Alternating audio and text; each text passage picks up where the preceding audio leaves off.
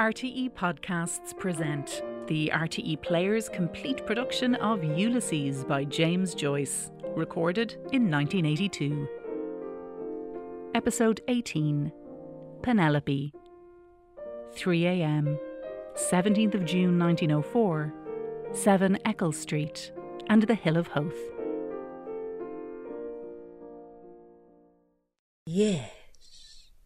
Because he never did a thing like that before as asked to get his breakfast in bed with a couple of eggs since the City Arms Hotel, when he used to be pretending to be laid up with a sick voice, doing his highness to make himself interesting to that old faggot Mrs. Riordan that he thought he had a great leg of, and she never left us a farthing.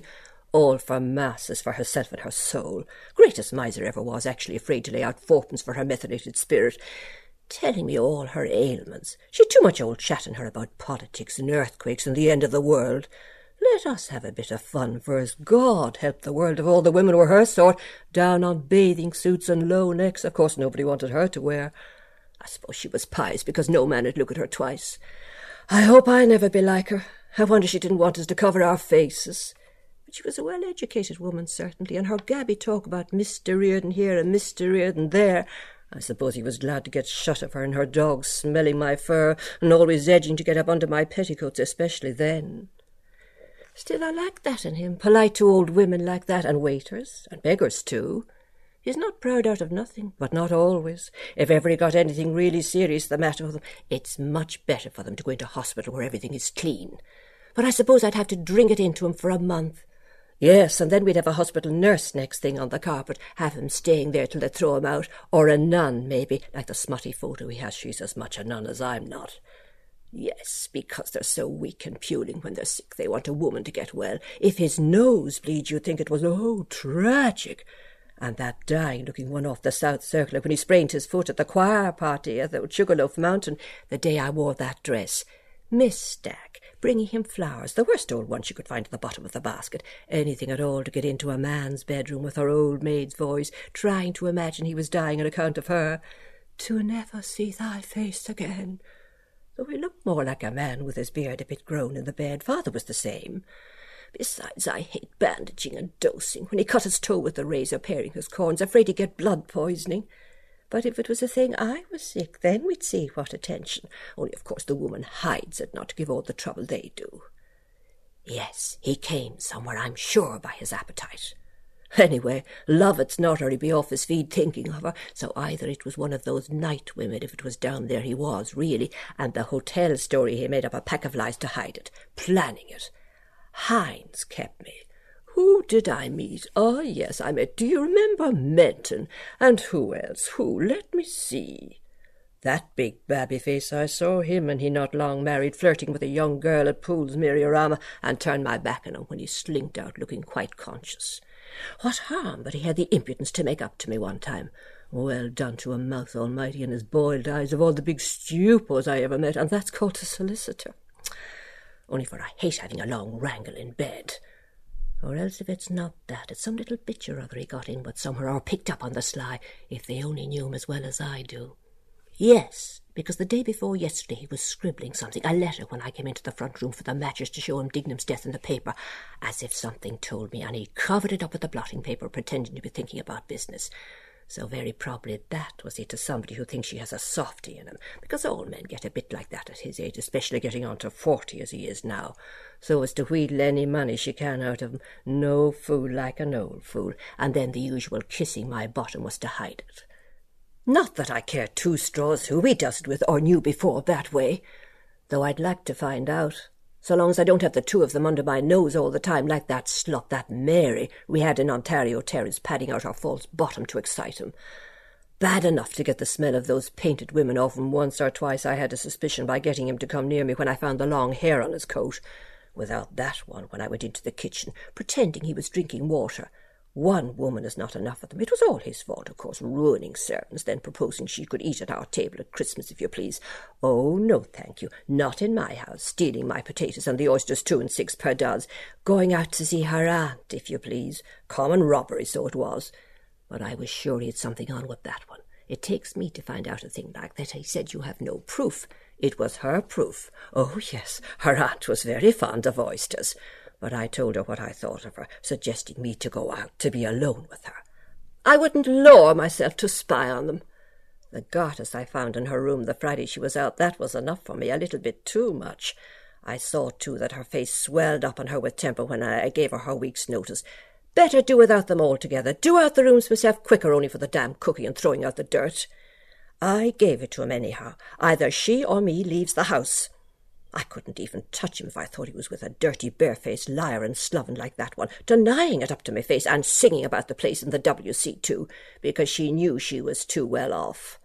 Yes, because he couldn't possibly do without it that long, so he must do it somewhere. And the last time he came on my bottom, when was it?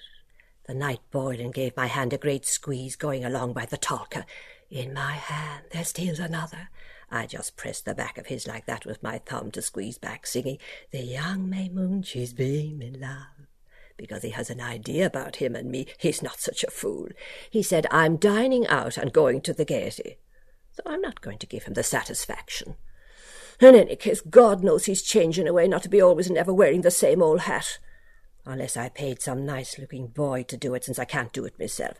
A young boy would like me. I'd confuse him a little alone with him, for where I'd let him see my garters, the new ones, and make him turn red looking at him. Seduce him. I know what boys feel with that down on their cheek, doing that frigging drawing out the thing by the hour. Question and answer. Would you do this, that, and the other with the coalman? Yes. With the bishop? Yes, I would because I told him about some dean or bishop was sitting beside me in the Jews' temples gardens when I was knitting that woollen thing, a stranger to Dublin. What place was it, and so on about the monuments, and he tired me out with statues, encouraging him, making him worse than he is. Who is in your mind now? Tell me who are you thinking of? Who is it? Tell me his name. Who? Tell me who. The German Emperor, is it? Yes. That. I'm him. Think of him. Can you feel him trying to make a whore of me what he never will? He ought to give it up now at his age. Simply ruination for any woman, and no satisfaction in it, pretending to like it till he comes, and then finish it off myself anyway. And it makes your lips pale. Anyhow, it's done now, once and for all, with all the talk of the world about it people make. It's only the first time after that it's just the ordinary do it and think no more about it. Why can't you kiss a man without going and marrying him first? You sometimes love to, wildly, when you feel that way. So nice all over you, you can't help yourself. I wish some man or other would take me sometimes when he's there and kiss me in his arms. There's nothing like a kiss long and hot down to your soul, almost paralyzes you. Then I hate that confession when I used to go to Father Corrigan. He touched me, Father, and what harm if he did? Where? And I said, on the canal bank, like a fool. But whereabouts on your person, my child? On the leg behind. High up, was it? Yes, rather high up. Was it where you sit down? Yes. Oh, Lord, couldn't they say bottom right out and have done with it? What's that got to do with it? And did you... Whatever way he put it, I forget. No, father.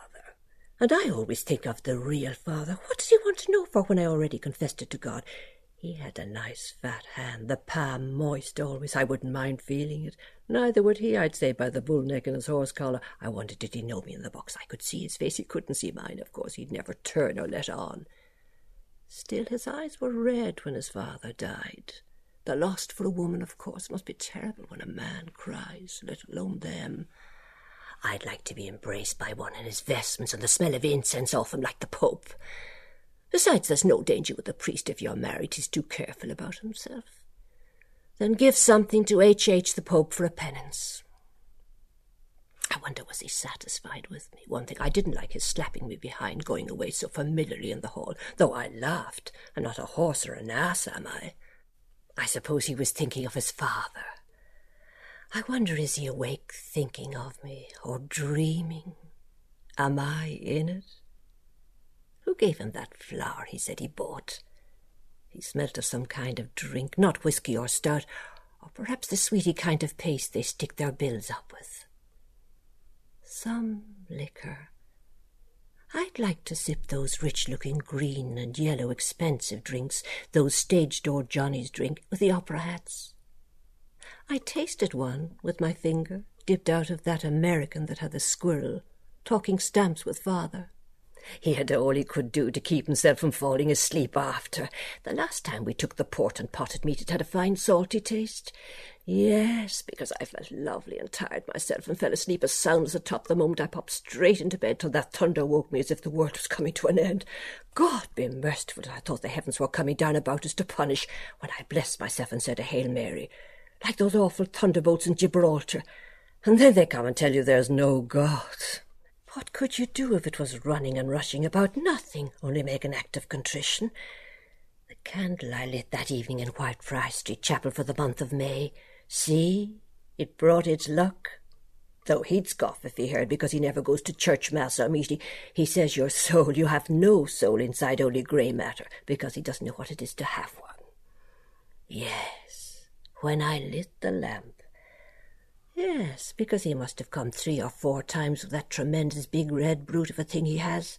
I thought the vein, or whatever the dickens the call was going to burst, though his nose is not so big after I took off all my things with the blinds down, after my hours dressing and perfuming and combing, it like iron or some kind of a thick crowbar standing all the time. He must have eaten oysters, I think a few dozen. He was in great singing voice. I never in all my life felt anyone had one the size of that to make you feel full up. He must have eaten a whole sheep after. What's the idea of making us like that with a big hole in the middle of us, like a stallion driving it up into you? Because that's all they want out of you, with that determined, vicious look in his eye. I had to half shut my eyes. Still, he hadn't such a tremendous amount of spunk in him when I made him pull it out and do it on me, considering how big it is. So much the better in case any of it wasn't washed out properly. The last time I let him finish it in me. Nice invention they made for women, for him to get all the pleasure. But if someone gave them a touch of it themselves, they'd know what I went through with Milly. Nobody would believe cutting her teeth too. And Mina Purefoy's husband, give us a swing out of your whiskers, filling her up with a child or twins once a year as regular as the clock, always with the smell of children off her, the one they call budgers or something, like a nigger with a shock of hair on it. Jesus, Jack, the child is a black. The last time I was there, a squad of them falling over one another and bawling you couldn't hear your ear. Supposed to be healthy, not satisfied till they have a swollen out like elephants or I don't know what. Supposing I risked having another, not of him, though still if he was married I'm sure he'd have a fine strong child, but I don't know. Poldy has more spunk in him. Yes, that'd be awfully jolly. I suppose it was meeting Josie Powell and the funeral and thinking about me and Boylan set him off. Well, he can think what he likes now if that'll do him any good. I know they were spooning a bit when I came on the scene. He was dancing and sitting out with her the night of Georgina Simpson's housewarming, and then he wanted to ram it down my neck on account of not liking to see her a wallflower. That was why we had the stand-up row over politics. He began it, not me, when he said about our Lord being a carpenter. Last he made me cry. Of course, a woman is so sensitive about everything. I was fuming with myself after for giving in, only for I knew he was gone on me and the first socialist he said he was. He annoyed me so much I couldn't put him into a temper. Still, he knows a lot of mixed up things, especially about the body and the insides. I often wanted to study up that myself, what we have inside us in that family physician. I could always hear his voice talking when the room was crowded and watch him after that. I pretended I had on a coolness with her over him because he used to be a bit on the jealous side whenever he asked, Who are you going to? And I said, Over to Floey. And he made me the present of Lord Byron's poems and the three pair of gloves, so that finished that. I could quite easily get him to make it up any time I know how. I'd even supposing he got in with her again and was going out to see her somewhere, I'd know if he refused to eat the onions. I know plenty of ways. Ask him to tuck down the collar of my blouse or touch him with my veil and gloves on going out. One kiss then would send them all spinning. However, all right, we'll see then. Let him go to her. She, of course, would only be too delighted to pretend she's mad in love with him. That I wouldn't so much mind. I'd just go to her and ask her, Do you love him? And look her square in the eyes. She couldn't fool me but he might imagine he was and make a declaration with his plabbery kind of a manner to her like he did to me. Though I had the devil's own job to get it out of him. Though I liked him for that. It showed he could hold in and wasn't to be got for the asking. He was on the pop of asking me too the night in the kitchen I was rolling the potato cake. There's something I want to say to you, only for I put him off letting on I was in a temper with my hands and arms full of pasty flour. In any case, I let out too much the night before, talking of dreams, so I didn't want to let him know more than was good for him. She used to be always embracing me, Josie, whenever he was there, meaning him, of course, glomming me over. And when I said I washed up and down as far as possible, asking me, did you wash possible? The women are always egging on to that, putting it on thick when he's there. They know by his sly eye, blinking a bit, putting on the indifferent when they come out with something. Kind he is. What spoils him, I don't wonder in the least. But he was very handsome at that time, trying to look like Lord Byron, I said I liked though he was too beautiful for a man. And he was a little before we got engaged. Afterwards, though, she didn't like it so much. The day I was in fits of laughing with the giggles, I couldn't stop. About all my hairpins falling one after another with the mass of hair I had. You were always in great humour, she said. Yes, because it grigged her, because she knew what it meant, because I used to tell her a good bit of what went on between us, not all, but just enough to make her mouth water. But that wasn't my fault she didn't darken the door much after we were married. I wonder what she's got like now after living with that dotty husband of hers. She had her face beginning to look drawn and run down the last time I saw her. She must have been just after a row with him, because I saw on the moment she was edging to draw down a conversation about husbands and talk about him to run him down. What was it she told me? yes, that sometimes he used to go to bed with his muddy boots on when the maggot takes him, just imagine having to get into bed with a thing like that that might murder you any moment. What a man! Well, it's not the one way everyone goes mad. Poldy, anyway, whatever he does, always wipes his feet on the mat when he comes in, wet or shine, and always blacks his own boots, too, and he always takes off his hat when he comes up in the street like that. And now he's going about in his slippers to look for ten thousand pounds for a postcard. UP up. Sweetheart, May, wouldn't a thing like that simply bore you stiff to extinction? Actually too stupid even to take his boots off. Now what could you make of a man like that? I'd rather die twenty times over than marry another of their sex. Of course, he'd never find another woman like me to put up with him the way I do. Know me, come sleep with me. Yes, and he knows that too at the bottom of his heart. Take that Mrs. Maybrick that poisoned her husband. For what, I wonder? In love with some other man, yes, it was found out on her. Wasn't she the downright villain to go and do a thing like that? Of course, some men can be dreadfully aggravating, drive you mad, and always the worst word in the world. What do they ask us to marry them for if we're so bad as all that? Comes to... Yes, because they can't get on without us. White arsenic she put in his tea off fly paper, wasn't? Wonder why they call it that. I asked him, he'd say it's from the Greek, leave us as wise as we were before. She must have been madly in love with the other fellow to run the chance of being hanged. She didn't care if that was her nature. What could she do besides they're not brutes enough to go and hang a woman, surely, are they? They're all so different. Boylan talking about the shape of my foot, he noticed at once, even before he was introduced. When I was in the DBC with Poldy laughing and trying to listen, I was wagging my foot. We both ordered two teas and plain bread and butter. I saw him looking with his two old maids of sisters when I stood up and asked the girl where it was. What do I care with it dropping out of me, and that black clothes breeches he made me buy? Takes you half an hour to let them down, wetting all myself. Always with some brand new fad every other week. Such a long one I did. I forgot my suede gloves on the seat behind that I never got, after some robber of a woman, and he wanted me to put it in the Irish Times. Lost in the ladies' lavatory, DBC, Dame Street. Fine to return to Mrs. Marion Bloom and I saw his eyes on my feet going out through the turning door. He was looking when I looked back, and I went there for tea two days after in the hope, but he wasn't.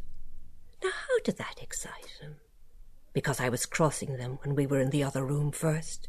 He meant the shoes that are too tight to walk in. My hand is nice like that. If only I had a ring with a stone for my month, a nice aquamarine. I'll stick him for one, and a gold bracelet. I don't like my foot so much. Still, I made him spend once with my foot the night after Goodwin's botch up of a concert. So cold and windy it was. Well, we had that rum in the house to mull, and the fire wasn't black out when he asked to take off my stockings lying on the hearthrug in Lombard Street.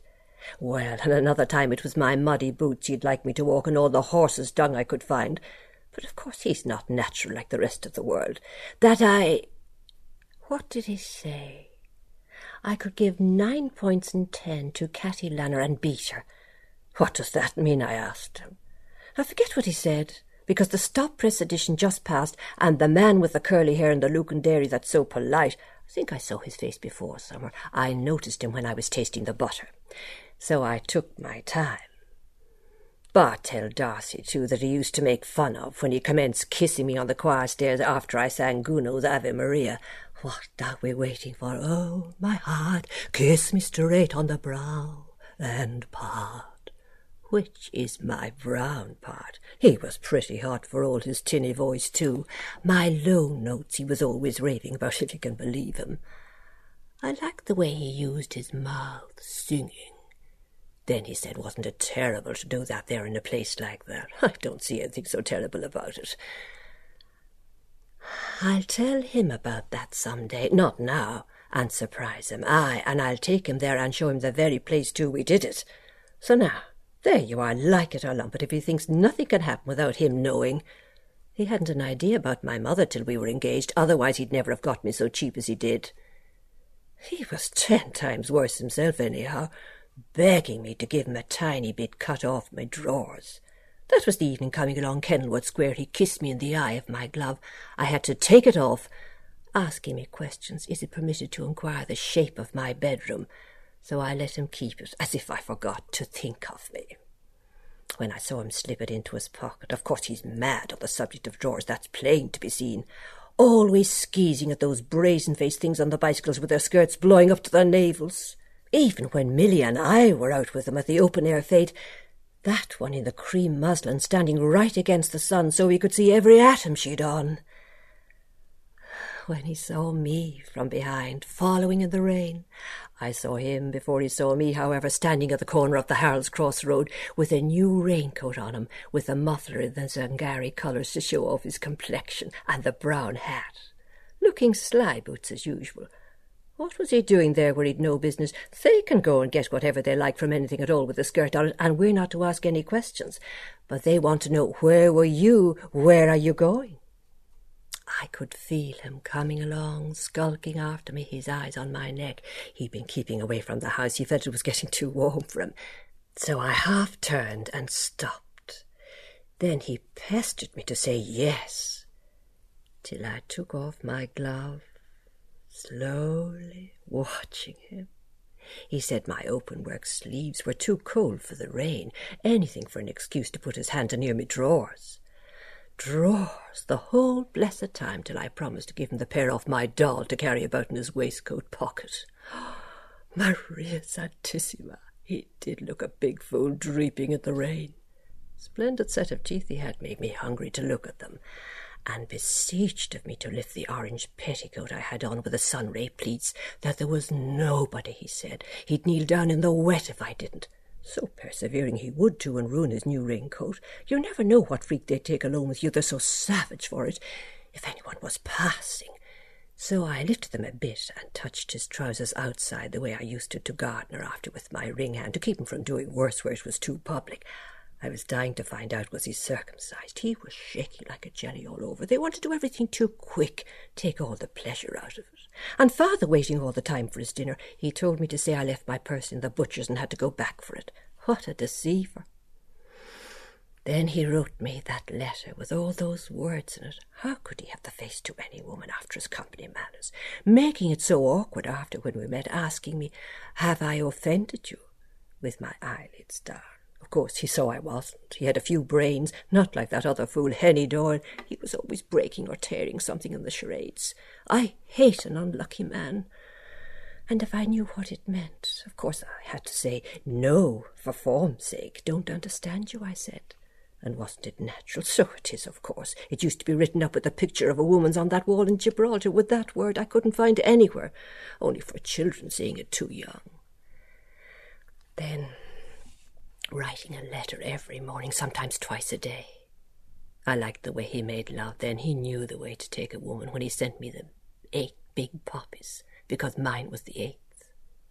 Then I wrote the night he kissed my heart at Dolphin's Barn. I couldn't describe it. It simply makes you feel like nothing on earth. But he never knew how to embrace well like Gardner. I hope he'll come on Monday, as he said, at the same time. Four. I hate people who come at all hours, answer the door, you think it's the vegetables, then it's somebody, and you all undressed. or the door of the filthy, sloppy kitchen blows open the day old frosty-faced Goodwin called about the concert in Lombard Street, and I just after dinner all flushed and tossed with boiling old stew. Don't look at me, Professor, I had to say. I'm a fright. Yes, but he was a real old gent in his way. It was impossible to be more respectful. Nobody to say you're out. You've to peep out through the blind. Like the messenger boy today, I thought it was a put off first, him sending the port and the peaches first. I was just beginning to yawn with nerves, thinking he was trying to make a fool of me, when I knew his tat-rat-tat at the door. He must have been a bit late because it was a quarter after three when I saw the two Dedalus girls coming from school. I never know the time. Even that watch he gave me never seems to go properly. I'd want to get it looked after. When I threw the penny to that lame sailor for England, home, and beauty, when I was whistling, There is a charming girl I love, and I hadn't even put on my clean shift or powdered myself for a thing. Then, this day week, we're to go to Belfast. Just as well he has to go to Ennis's father's anniversary, the 27th. It wouldn't be pleasant if he did. Suppose our rooms at the hotel were beside each other, and any fooling went on in the new bed. I couldn't tell him to stop and not bother me with him in the next room. Or perhaps some Protestant clergyman with a cough knocking on the wall. Then he wouldn't believe it next day we didn't do something. It's all very well a husband, but you can't fool a lover. After me telling him we never did anything, of course he didn't believe me. No. It's better he's going where he is. Besides, something always happens with him. The time going to the Mallow concert, at Maryborough, ordering boiling soup for the two of us. Then the bell rang. Out he walks down the platform with the soup splashing about, taking spoonfuls of it. Hadn't he the nerve? And the waiter after him making a holy show of his screeching and confusion for the engine to start. But he wouldn't pay till he finished it. The two gentlemen in the third class carriage said he was quite right, so he was too. He's so pig-headed sometimes when he gets a thing into his head. A good job he was able to open the carriage door with his knife that have taken us on to Cork. I suppose that was done out of revenge on him. Oh, I love jaunting in a train or a car with lovely soft cushions. I wonder will he take a first class for me? He might want to do it in the train by tipping the guard well. Oh, I suppose there'll be the usual idiots of men gaping at us with their eyes as stupid as ever they can possibly be. That was an exceptional man, that common workman that left us alone in the carriage that day going to Howth. I'd like to find out something about him. One or two tunnels, perhaps. Then you have to look out the window. All the nights are coming back. Supposing I never came back, what would they say? Eloped with them. That gets you on on the stage. The last concert I sang at, where? It's over a year ago. When was it? St. Teresa's Hall, Clarendon Street. Little chits of misses they have now singing, Kathleen Kearney and her like. On account of father being in the army and my singing the absent-minded beggar and wearing a brooch for Lord Roberts, when I had the map of it all, and Poldy not Irish enough. Was it him managed it this time? I wouldn't put it past him. Like he got me on to sing at the Stabat Mater by going round saying he was putting lead kindly light to music. I put him up to that, till the Jesuits found out he was a Freemason, thumping the piano, lead thou me on, copy from some old opera. Yes, and he was going about with some of them sinner Féin lately, or whatever they call themselves, talking his usual trash and nonsense. He says that little man he showed me without the neck is very intelligent, the coming man. Griffith, is he? Well, he doesn't look it, that's all I can say. Still, it must have been him he knew there was a boycott. I hate the mention of politics after the war, that Pretoria and Ladysmith and Bloemfontein, where Gardner, Lieutenant Stanley G., 8th Battalion, 2nd East Lancs Regiment of Enteric fever. He was a lovely fellow in khaki, and just the right height over me. I'm sure he was brave too. He said I was lovely the evening we kissed goodbye at the canal lock. My Irish beauty. He was pale with excitement about going away. Oh, or we'd be seen from the road. He couldn't stand properly, and I so hot as I never felt. They could have made their peace in the beginning, or old Oom Paul and the rest of the old Krugers go and fight it out between them, instead of dragging on for years, killing any fine-looking men there were with their fever, if he was even decently shot, it wouldn't have been so bad. I love to see a regiment pass in review. The first time I saw the Spanish cavalry at La Roque, it was lovely. After looking across the bay from Algeciras, all the lights of the rock like fireflies. or those sham battles on the fifteen acres. The Black Watch with their kilts in time of the march past, the Tenth Hussars, the Prince of Wales' own, or the Lancers. the Lancers, they're grand, or the Dublins that won Tugela. His father made his money over selling the horses for the cavalry. Well, he could buy me a nice present up in Belfast after what I gave. They've lovely linen up there, or one of those nice kimono things. I must buy a mothball like I had before to keep in the drawer with them. It would be exciting going around with them shopping, buying those things in a new city.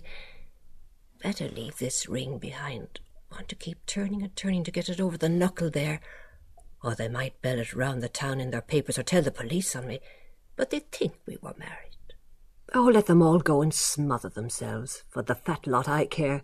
He has plenty of money, and he's not a marrying man, so somebody better get it out of him. If I could only find out whether he likes me. I looked a bit washy, of course, when I looked close in the hand glass powdering. A mirror never gives you the expression. Besides, scrooching down on me like that all the time with his big hip bones. He's heavy, too, with his hairy chest for this heat. Always having to lie down for them. Better for him to put it into me from behind the way Mrs. Mastiansky told me her husband made her, like the dogs do it, and stick out her tongue as far as ever she could. And he's so quiet and mild with his ting a ting either. Could you ever be up to men the way it takes them? Lovely stuff in that blue suit he had on, and stylish tie and socks with the sky blue silk things on them. He's certainly well off, I know by the cut his clothes have, and his heavy watch.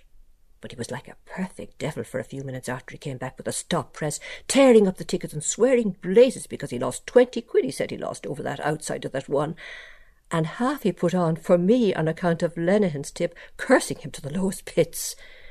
That sponger, he was making free with me after the Glencree dinner, coming back that long jolt over the Featherbed Mountain, after the Lord Mayor, looking at me with his dirty eyes.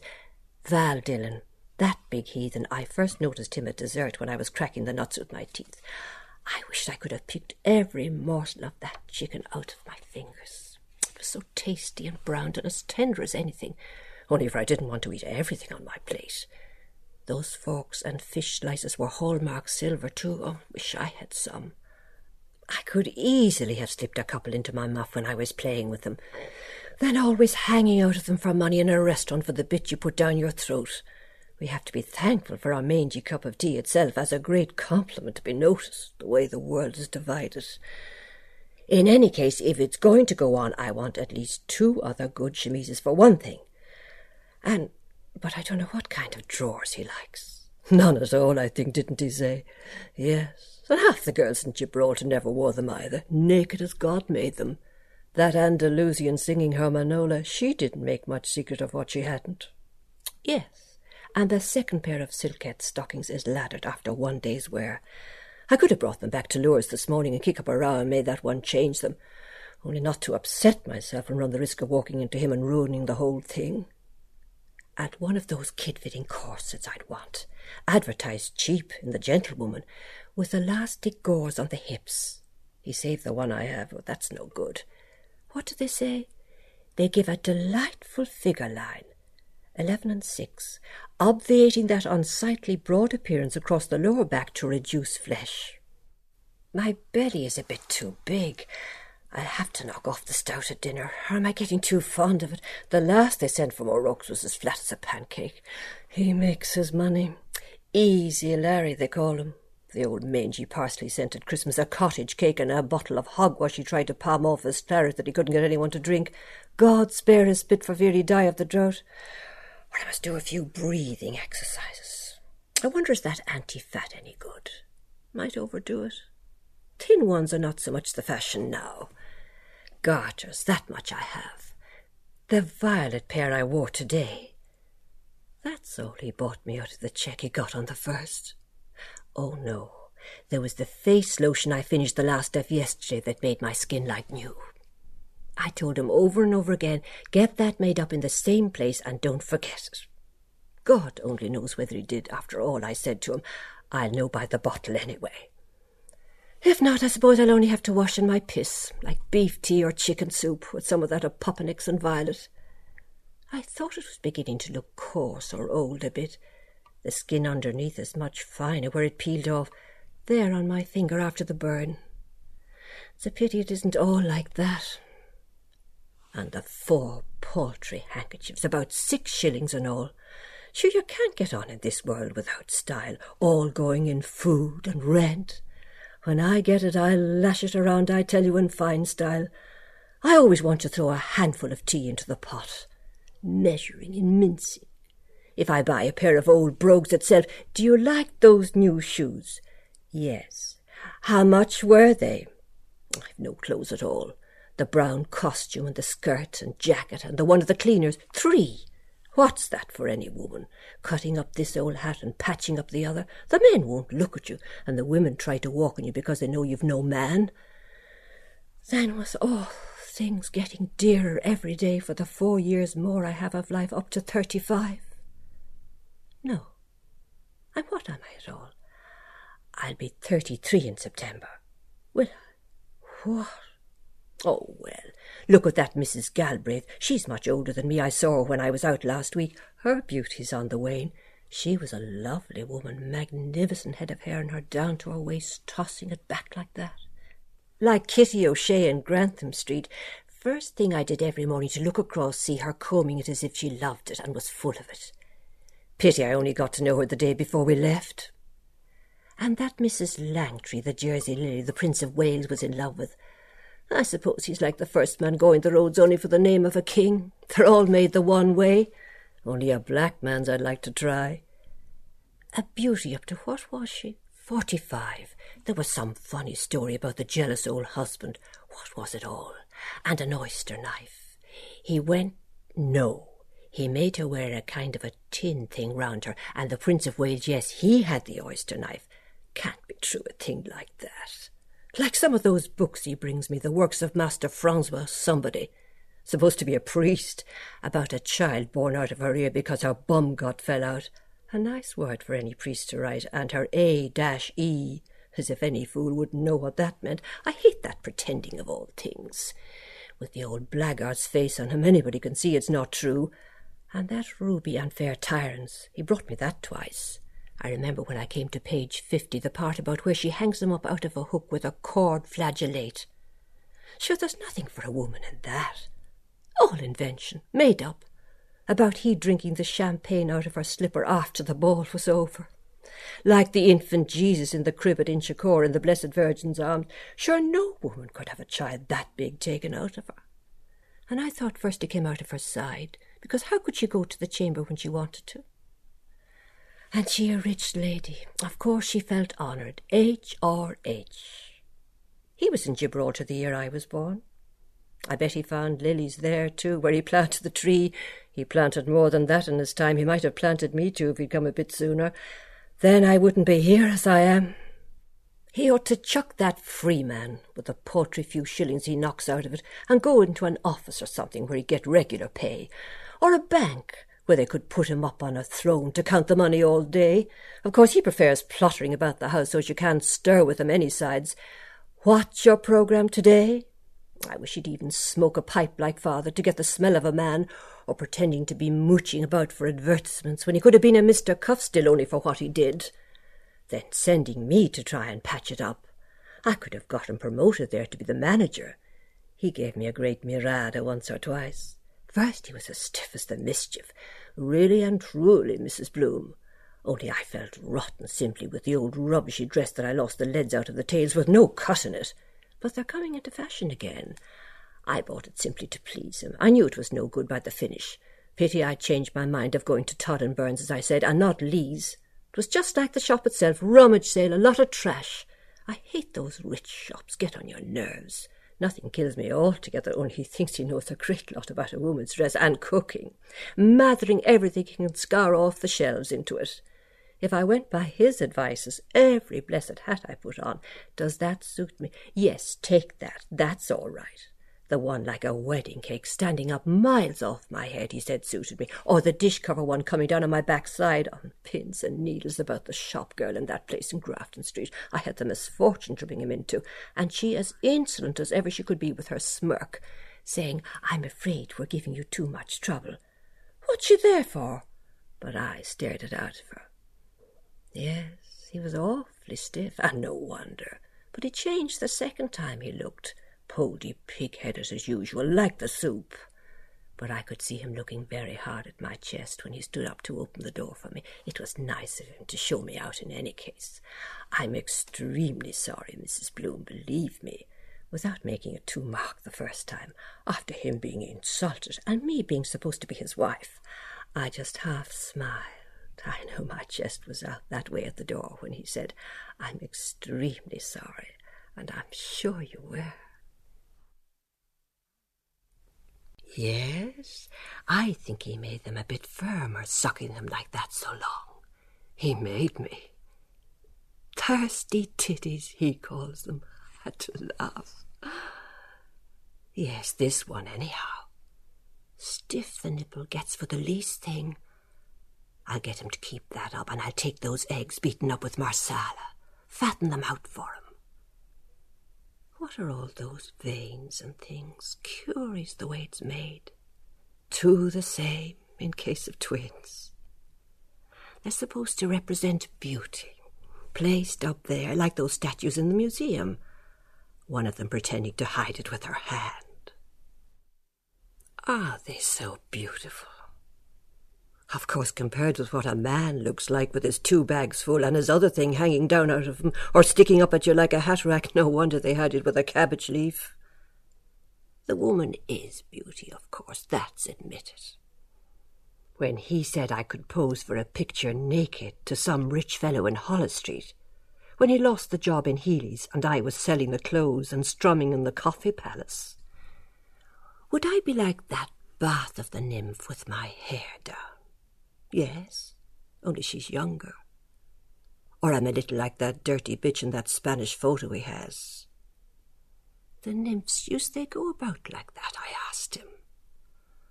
That disgusting Cameron Highlander behind the meat market, or that other wretch with the red head behind the tree where the statue of the fish used to be, when I was passing, pretending he was pissing, standing out for me to see it, with his baby clothes up to one side. The Queen's own they were, a nice lot. It's where the Surreys relieve them. They're always trying to show it to you. Every time nearly I passed outside the men's greenhouse near the Harcourt Street station, just to try some fellow or other, trying to catch my eye, or if it was one of the seven wonders of the world. Oh, and the stink of those rotten places. The night coming home with Poldy after the Comerfords' party. Oranges and lemonade to make you feel nice and watery, I went into one of them. It was so biting cold I couldn't keep it. When was that? Ninety three.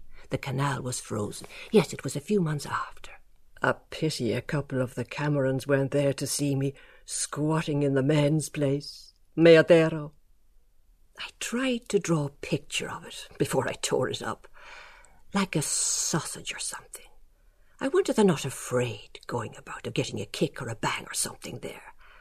And that word met something with hoses in it. And he came out with some jawbreakers about the incarnation. He never can explain a thing simply the way a body can understand. Then he goes and burns the bottom out of the pan, all for his kidney. This one, not so much. There's the mark of his teeth still, where he tried to bite the nipple. I to scream out, aren't they fearful, trying to hurt you? I'd a great breast of milk with Milly, enough for two. What was the reason of that? He said I could have got a pound a week as a wet nurse, all swelled out. The morning that delicate looking student that stopped at number 28 with a citron's penrose nearly caught me washing through the window, only for I snapped up the towel to my face. That was his student thing. Hurt me they used to weaning her till he got Dr. Brady to give me the belladonna prescription. I had to get him to suck them, they were so hard. He said it was sweeter and thicker than cows. Then he wanted to milk me into the tea. Well, he's beyond everything, I declare. Somebody ought to put him in the budget. If I only could remember the one half of the things, I'd write a book out of it. The works of Master Poldy. Yes, and it's so much smoother, the skin. Much. And her, he was at them, I'm sure, by the clock, like some kind of a big infant I had at me. They want everything in their mouth, all the pleasure those men get out of a woman. I can feel his mouth. Oh, Lord, I must stretch myself. I wished he was here or somebody to let myself go with and come again like that. I feel all fire inside me. Or if I could dream when he made me spend the second time tickling me behind with his finger, I was coming for about five minutes with my legs round him. I had to hug him after. Oh, Lord, I wanted to shout out all sorts of things, fuck or shit or anything at all, only not to look ugly, or those lines from the strain. Who knows the way he'd take it? You want to feel your way with a man. They're not all like him, thank God. Some of them want you to be so nice about it. I notice the contrast. He does it and doesn't talk. I gave my eyes that look, with my hair a bit loose from the tumbling, and my tongue between my lips up to him, the savage brute. Thursday, Friday, one, Saturday, two, Sunday, three. Oh, Lord, I can't wait till Monday. Free from train somewhere, whistling strength those engines have in them like big giants, and the water rolling all over and out of them all sides like the end of love's old sweet song. The poor men that have to be out all night from their wives and families in those roasting engines. Stifling it was today. I'm glad I burned the half of those old Freemans and photo bits, leaving things like that lying around. He's getting very careless, and threw the rest of them up in the WC. I'll get him to cut them tomorrow for me, instead of having them there for the next year, to get a few pence for them. Have him asking, Where's last January's paper? And all those old overcoats I bundled out of the hall, making the place hotter than it is. The rain was lovely just after my beauty sleep. I thought it was going to get like Gibraltar. My goodness, the heat there before the Levanter came on. Black as night and the glare of the rocks standing up in it like a big giant. Compared with their three rock mountain they think is so great. With the red sentries, here and there the poplars, and they all white hot, and the mosquito nets, and the smell of the rainwater in those tanks. Watching the sun all the time weltering down on you. Faded all that lovely frock father's friend Mrs. Stanhope sent me from the Bon Marché, Paris. What a shame. My dearest Doggerina, she wrote. On what? She was very nice. What's this her other name was? Just a PC to tell you I sent the little present. I've just had a jolly warm bath and feel a very clean dog now. Enjoyed it. Wogger, she called him. Wogger'd give anything to be back in Gib and hear you sing in old Madrid or waiting. Concone is the name of those exercises he bought me. One of those new, some word I couldn't make out, shawls, amusing things, but tear for the least thing. Still, they're lovely, I think, don't you? We'll always think of the lovely teas we had together, scrumptious currant scones and raspberry wafers I adore. Well now, dearest Doggerina, be sure and write soon.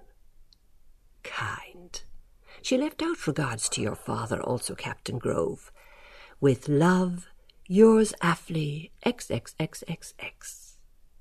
She didn't look a bit married, just like a girl. He was years older than her.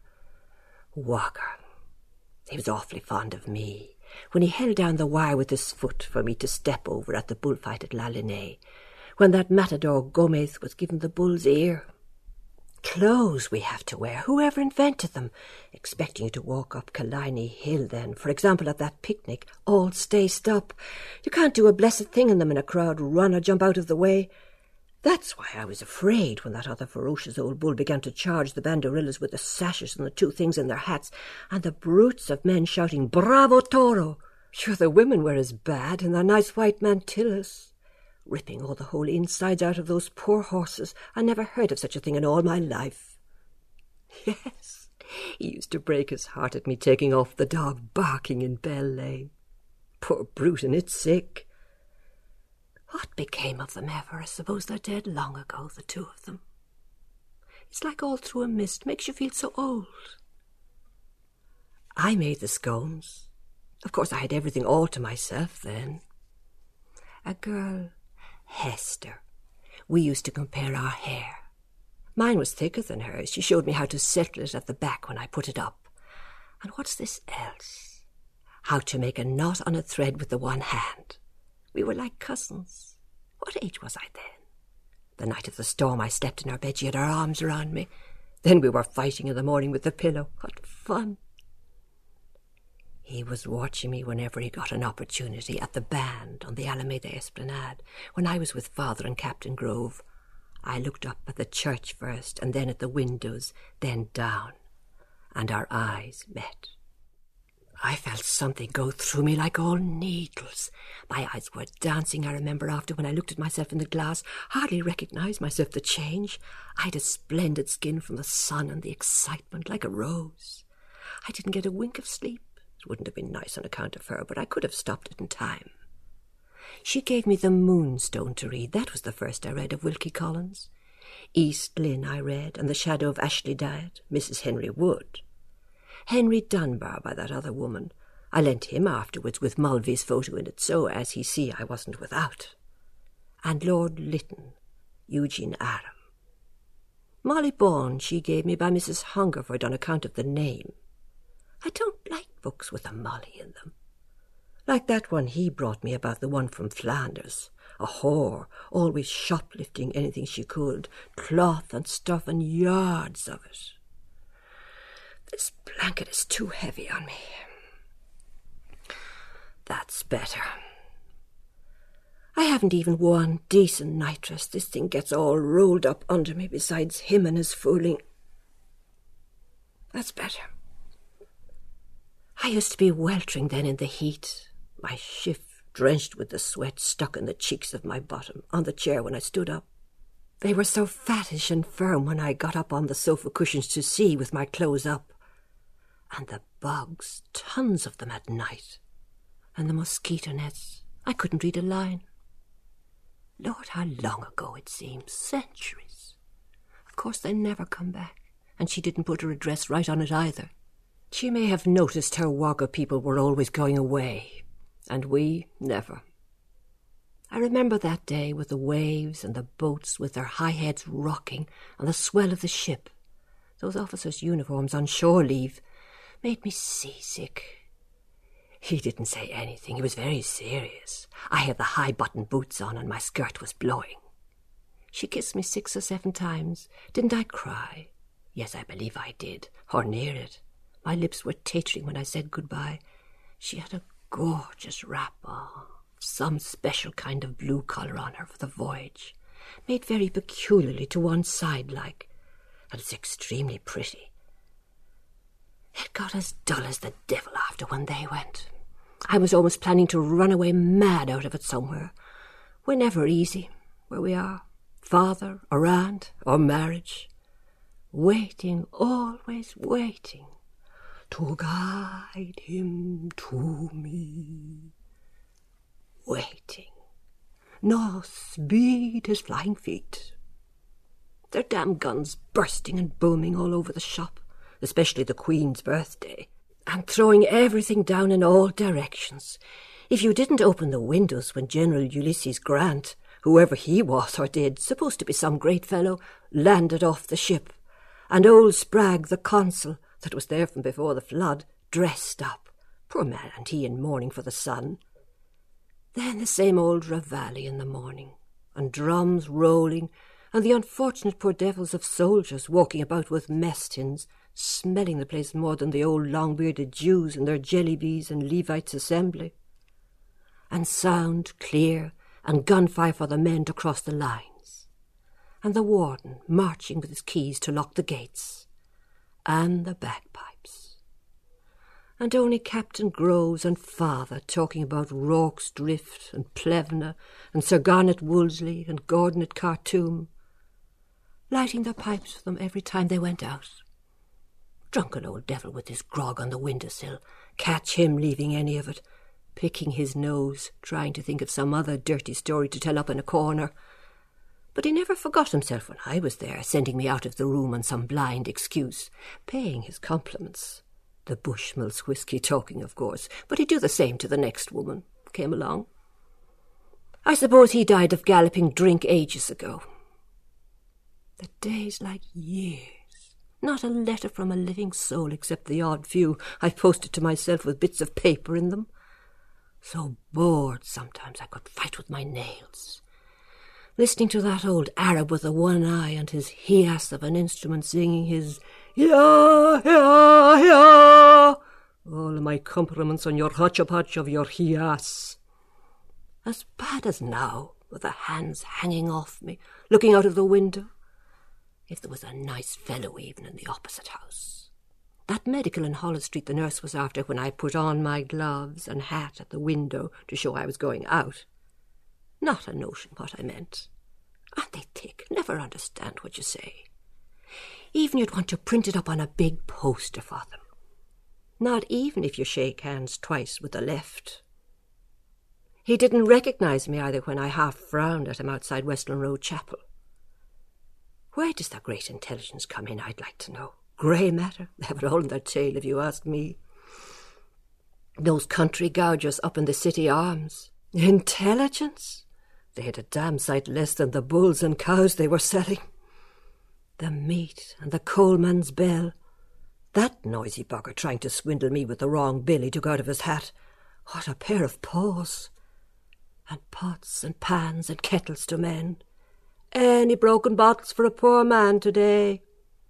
And no visitors or post ever, except his checks or some advertisement. Like that wonder worker they sent him addressed Dear Madam. Only his letter and the card from Milly this morning. See, she wrote a letter to him. Who did I get the last letter from? Oh, Mrs. Dwenn. Now, whatever possessed her to write after so many years to know the recipe I had for pisto madrileno? Floey Dillon said she wrote to say she was married to a very rich architect. If I'm to believe all I hear, with a villa and eight rooms. Her father was an awfully nice man. He was near seventy, always good humour. Well, now, Miss Tweedy, or Miss Gillespie, there's the pianner that was.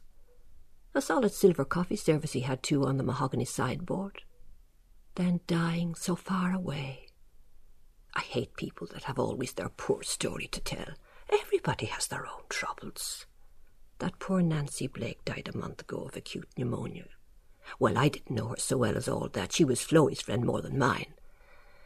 It's a bother having to answer. He always tells me the wrong things and no stops to say, like making a speech.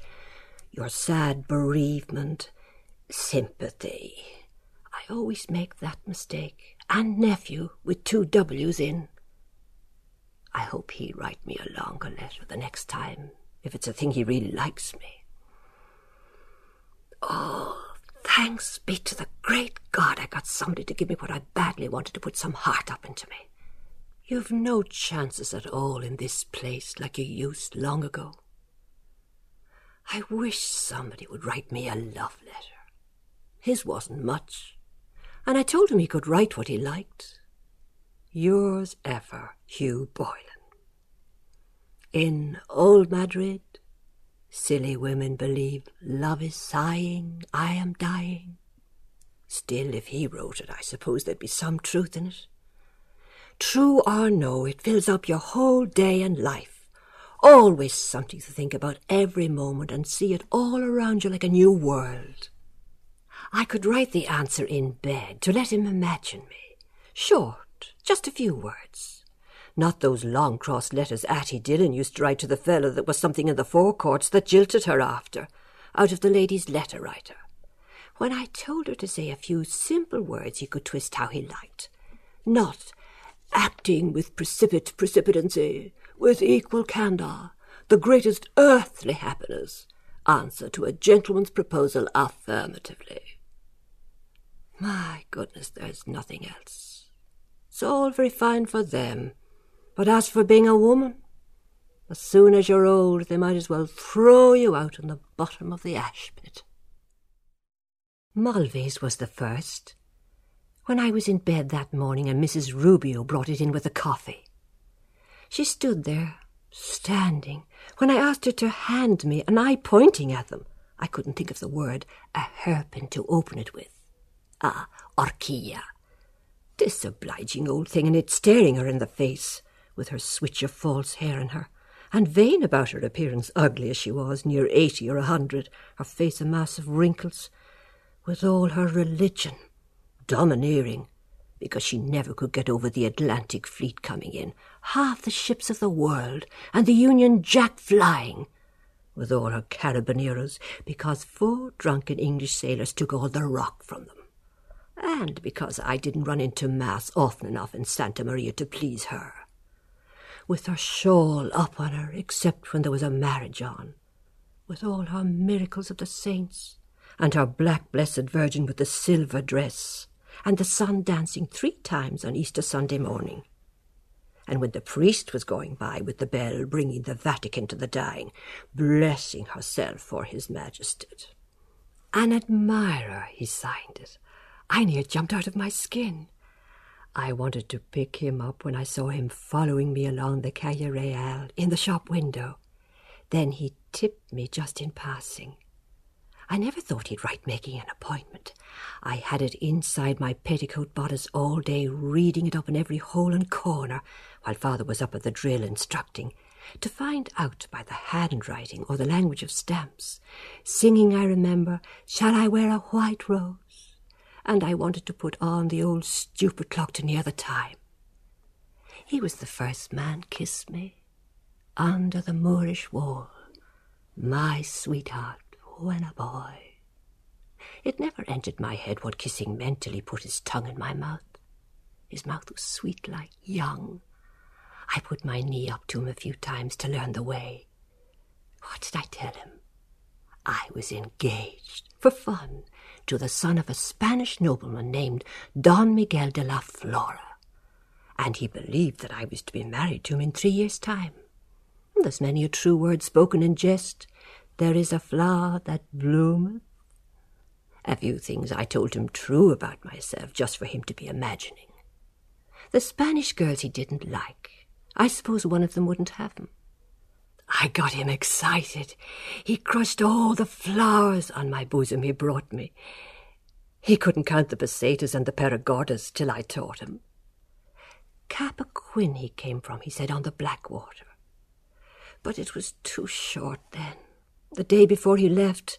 May, yes, it was May when the infant king of Spain was born. I'm always like that in the spring. I'd like a new fellow every year. Up on the tip top, under the rock gun near O'Hara's tower, I told him it was struck by lightning, and all about the old Barbary apes they sent to Clapham without a tail, careering all over the show on each other's back, Mrs. Rubio said. She was a regular old rock scorpion, robbing the chickens out of Ince's farm, and throw stones at you if you went near. He was looking at. I had that white blouse on open at the front to encourage him as much as I could, without too openly. They were just beginning to be plump. I said I was tired. We lay over the Fir Tree Cove, a wild place. I suppose it must be the highest rock in existence the galleries and the casemates and those frightful rocks, and St. Michael's Cave with the icicles or whatever they call them hanging down, and ladders, all the mud clutching my boots. I'm sure that's the way down the monkeys go under the sea to Africa when they die. The ships out far like chips. That was the Malta boat passing. Yes, the sea and the sky, you could do what you liked. Lie there forever. He caressed them outside. They love doing that. It's the roundness there. I was leaning over him with my white rice straw hat to take the newness out of it, the left side of my face the best. My blouse open for his last day. Transparent kind of shirt he had.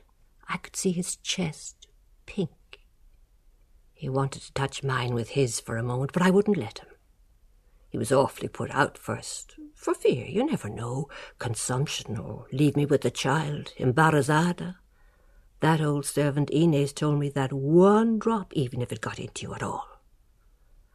After I tried with the banana, but I was afraid it might break and get lost up in me somewhere. Yes, because they once took something down out of a woman that was up there for years covered with lime salts. They're all mad to get in there where they come out of. You'd think they could never get far enough up. And then they're done with you and away till the next time. Yes, because there's a wonderful feeling there all the time, so tender. How did we finish it off? Yes, oh yes, I pulled him off into my handkerchief, pretending not to be excited. But I opened my legs. I wouldn't let him touch me inside my petticoat. I had a skirt opening up the side. I tortured the life out of him first tickling him. I loved rousing that dog at the hotel.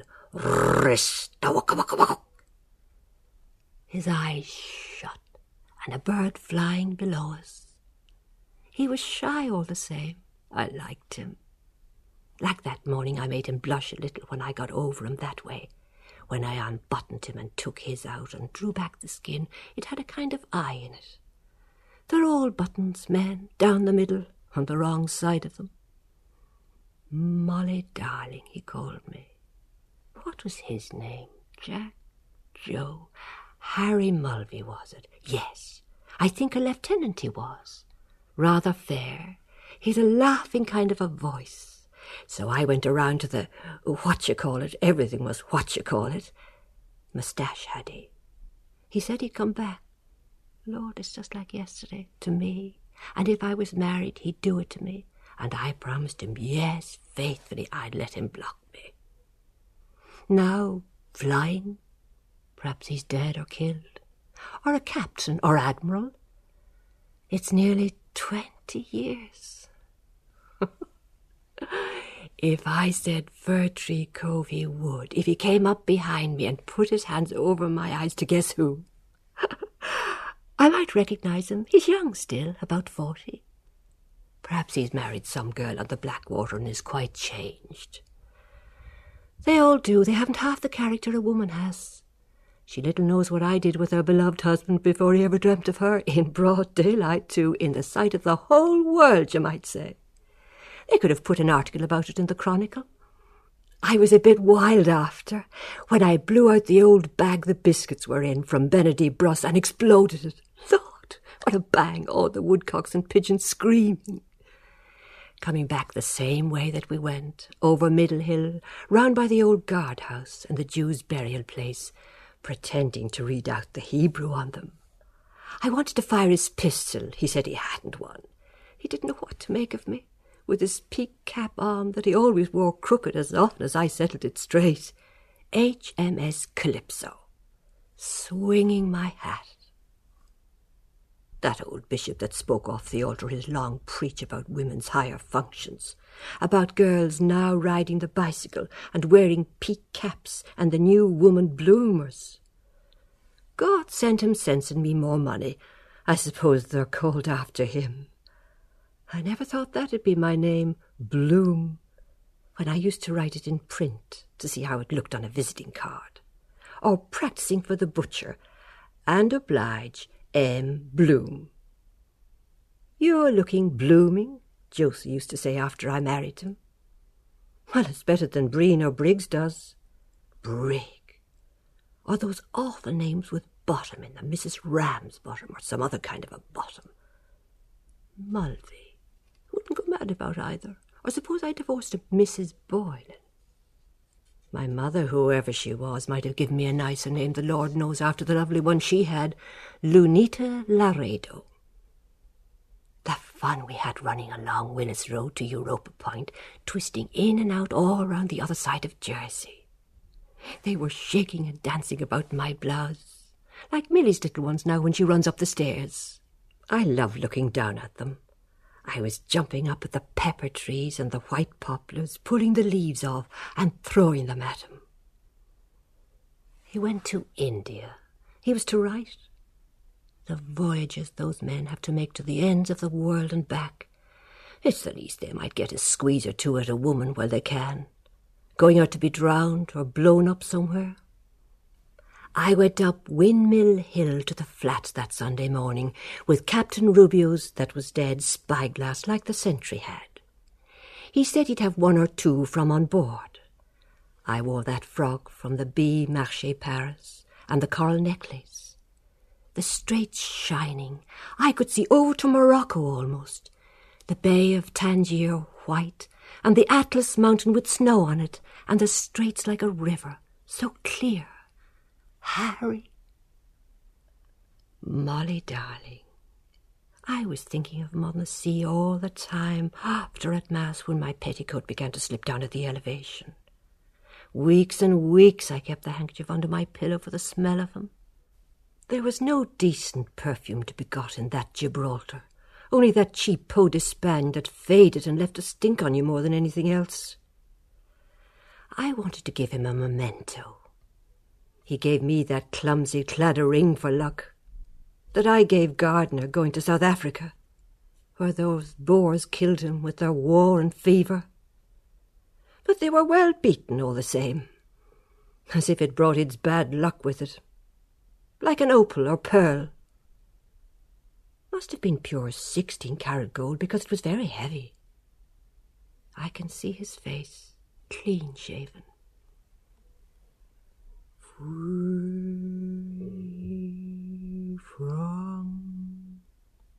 that train again, weeping tone. Once in the dear dead days beyond recall, close my eyes, breath, my lips forward, kiss, sad look, eyes open, piano. Ere all the world the mist began, I hate that ispeg.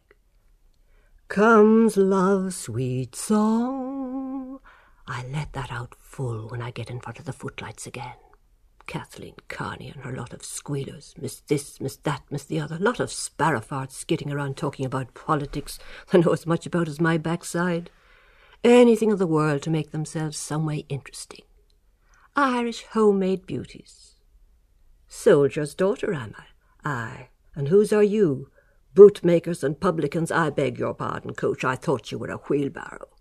They'd die down dead off their feet if ever they got a chance of walking down the Alameda on an officer's arm like me on the band night. My eyes flash, my bust, that they haven't. Passion. God help their poor head. I knew more about men and life when I was fifteen than they all know at fifty. They don't know how to sing a song like that. Gardner said no man could look at my mouth and teeth smiling like that and not think of it. I was afraid he mightn't like my accent first, he's so English. All father left me, in spite of his stamps. I've my mother's eyes and figure anyhow, he always said. They're so snotty about themselves, some of those cads. He wasn't a bit like that. He was dead gone on my lips. Let them get a husband first that's fit to be looked at, and a daughter like mine, or see if they can excite a swell with money that can pick and choose whoever he wants like Boylan, to do it four or five times locked in each other's arms. Or the voice either. I could have been a prima donna, only I married him. Comes love old, deep down, chin back, not too much, make it double. My lady's bower is too long for an encore, about the moated grange at twilight and vaulted rooms. Yes, I'll sing Winds That Blow from the South that he gave after the choir stairs performance. I'll change that lace on my black dress to show off my bobs, and I'll. Yes, by God, I'll get that big fan mended, make them burst with envy. My hole is itching me always when I think of him. I feel I want to. I feel some wind in me. Better go easy, not wake him. Have him at it again, slobbering after washing every bit of myself back, belly, and sides. If we'd even a bath itself or my own room.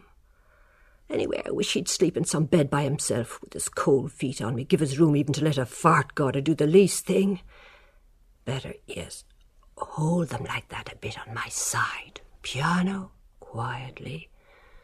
Sweet.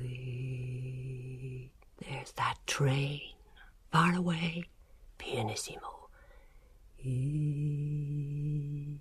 One more song. That was a relief. Whatever you be, let your wind go free. Who knows if that pork chop I took with my cup of tea after was quite good, with the heat? I couldn't smell anything of it. I'm sure that queer looking man in the pork butcher's is a great rogue. I hope that lamp is not smoking, fill my nose up with smuts. Better than having him leaving the gas on all night. I couldn't rest easy in my bed in Gibraltar, even getting up to sea. Why am I so damn nervous about that? Though I like it in the winter, it's more company. Oh, Lord, it was rotten cold, too, that winter when I was only about ten, was I? Yes, I had the big doll with all the funny clothes, dressing her up and undressing. That icy wind skidding across from those mountains, the something Nevada, Sierra Nevada. Standing at the fire with a little bit of a short shift I had up to heat myself. I loved dancing about in it, then make a race back into bed. I'm sure that fellow opposite used to be there the whole time watching with the lights out in the summer, and I in my skin hopping around. I used to love myself then, stripped at the washstand, dabbing and creaming. Only when it came to the chamber performance, I put out the light too, so then there were two of us. Goodbye to my sleep for this night, anyhow.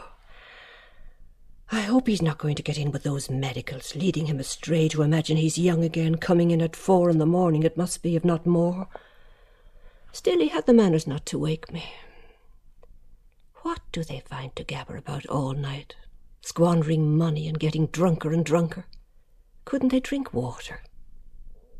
Then he starts giving us his orders for eggs and tea, finnan haddy and hot buttered toast.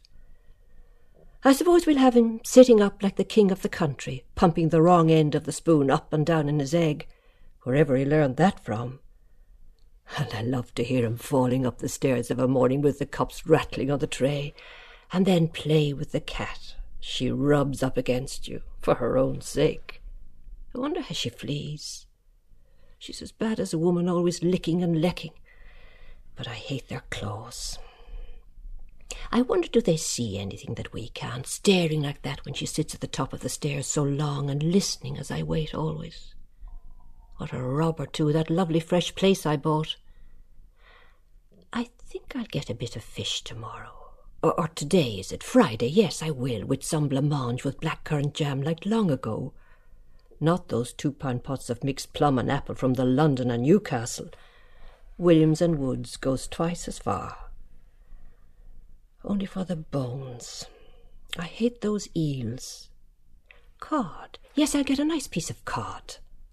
I'm always getting enough for three, forgetting. Anyway, I'm sick of that everlasting butcher's meat from Buckley's, loin chops and leg beef and rib steak and scrag of mutton and calf's pluck. The very name is enough. Or a picnic. Suppose we all gave five shillings each and, or let him pay, and invite some other woman for him. Who? Mrs. Fleming. And drive out to the Furry Glen or the Strawberry Beds. We'd have him examining all the horses' toenails first, like he does with the letters. No, not with Boylan there. Yes, with some cold veal and ham mixed sandwiches. There are little houses down at the bottom of the banks there on purpose, but it's as hot as blazes, he says. Not a bank holiday. Anyhow, I hate those ruck of Mary Ann coal boxes. Out for the day. Whit Monday is a cursed day, too. No wonder that bee bit him. Better the seaside. But I'd never again in this life get into a boat with him after him at Bray telling the boatman he knew how to row. If anyone asked could he ride the steeplechase for the Gold Cup, he'd say yes. Then it came on to get rough, the old thing crooketing about, and the weight all down my side, telling me to pull the right reins, now pull the left, and the tide all swamping and floods in through, through the bottom, and his oar slipping out of the stirrup. It's a mercy we weren't all drowned. He can swim, of course, me no. There's no danger whatsoever. Keep yourself calm. In his flannel trousers. I'd like to have tattered them down off him before all the people, and give him what that one calls flagellate till he was black and blue. Do him all the good in the world. Only for that long-nosed chap, I don't know who he is, with that other beauty, Burke, out of the City Arms Hotel, was there spying around as usual on the slip, always where he wasn't wanted. If there was a row on, You'd vomit a better face. There was no love lost between us, that's one consolation. I wonder what kind is that book he brought me, Sweets of Sin, by a gentleman of fashion. Some other Mr. de Kock. I suppose the people gave him that nickname, going about with his tube from one woman to another. I couldn't even change my new white shoes, all ruined with the salt water, and the hat I had with that feather, all blowy and tossed on me. How annoying and provoking.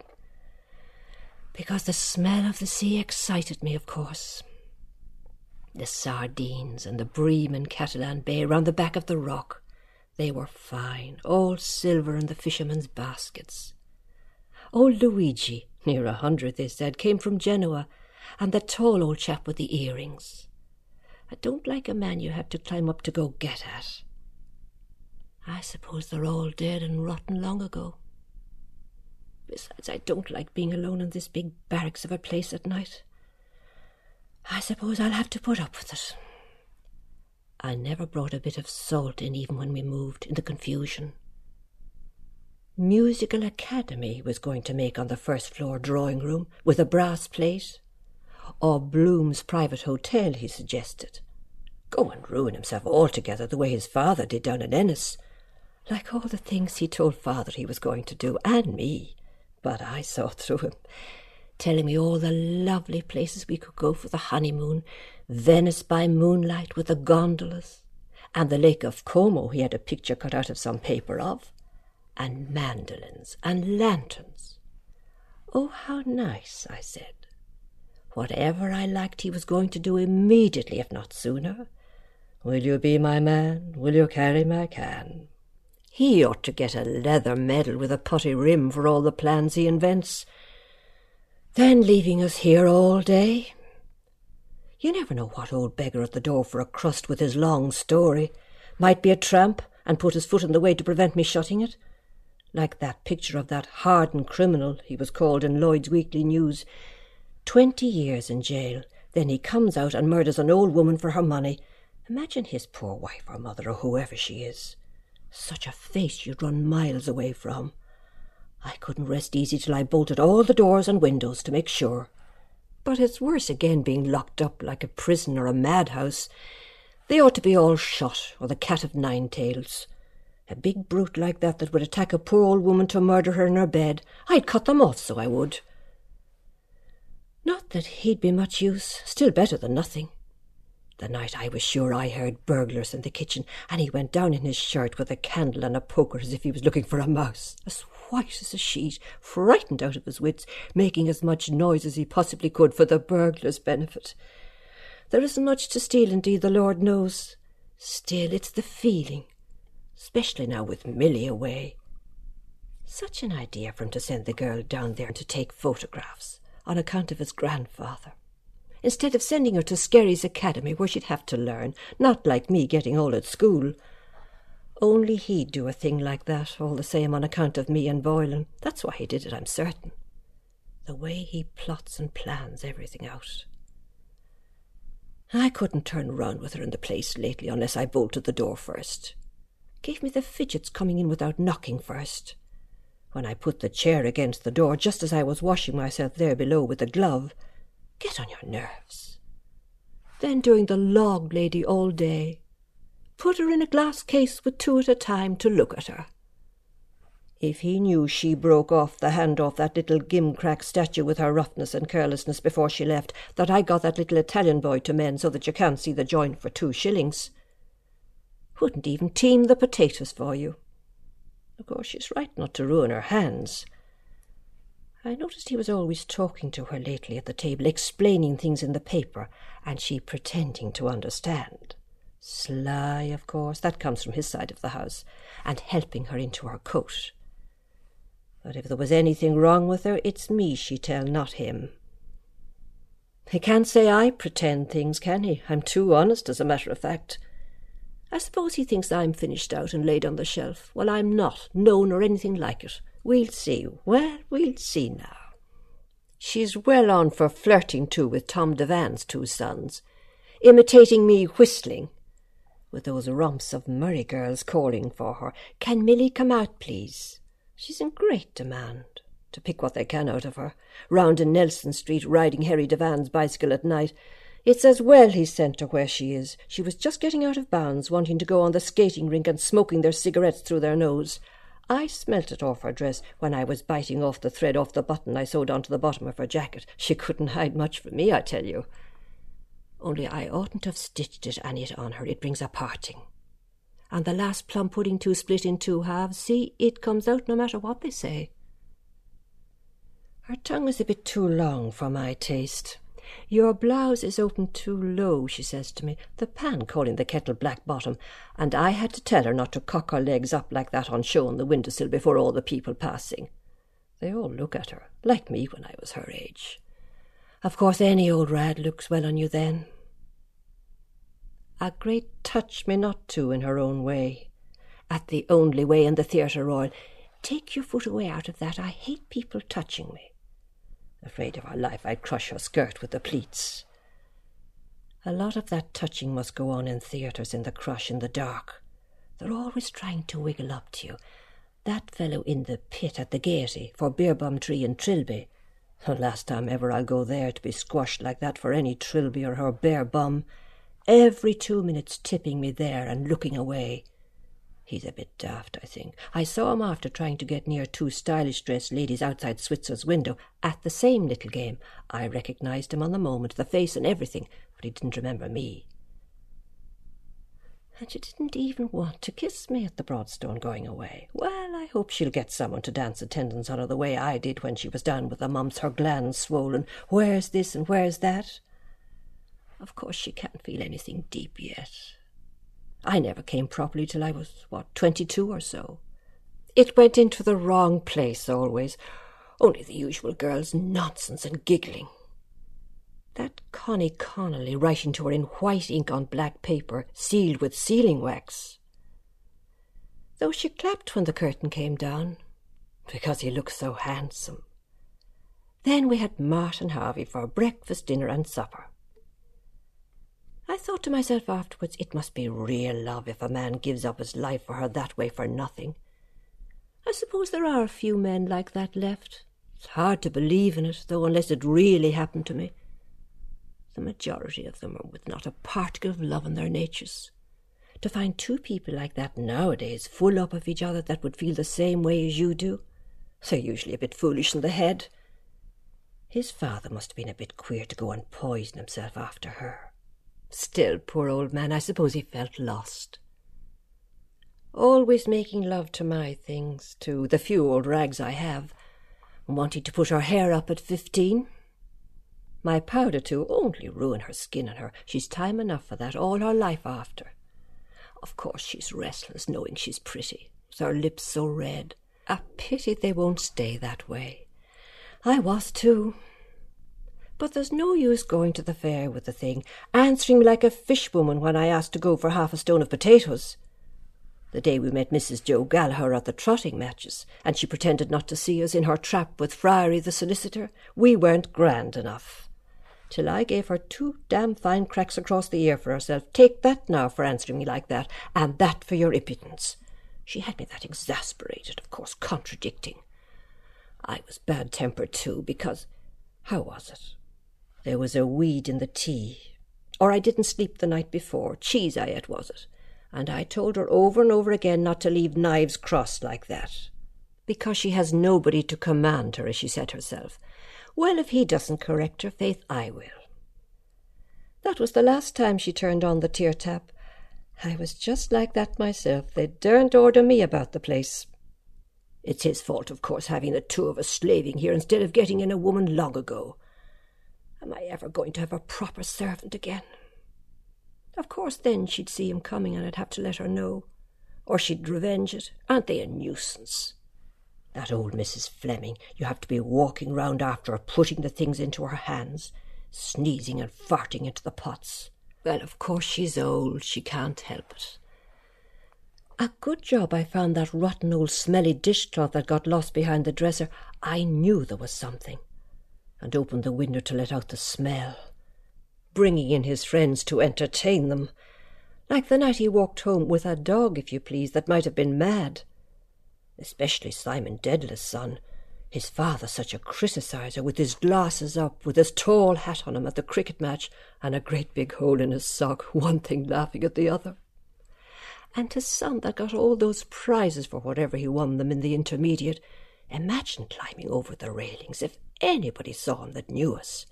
Wonder he didn't tear a big hole in his grand funeral trousers, as if the one nature gave wasn't enough for anybody.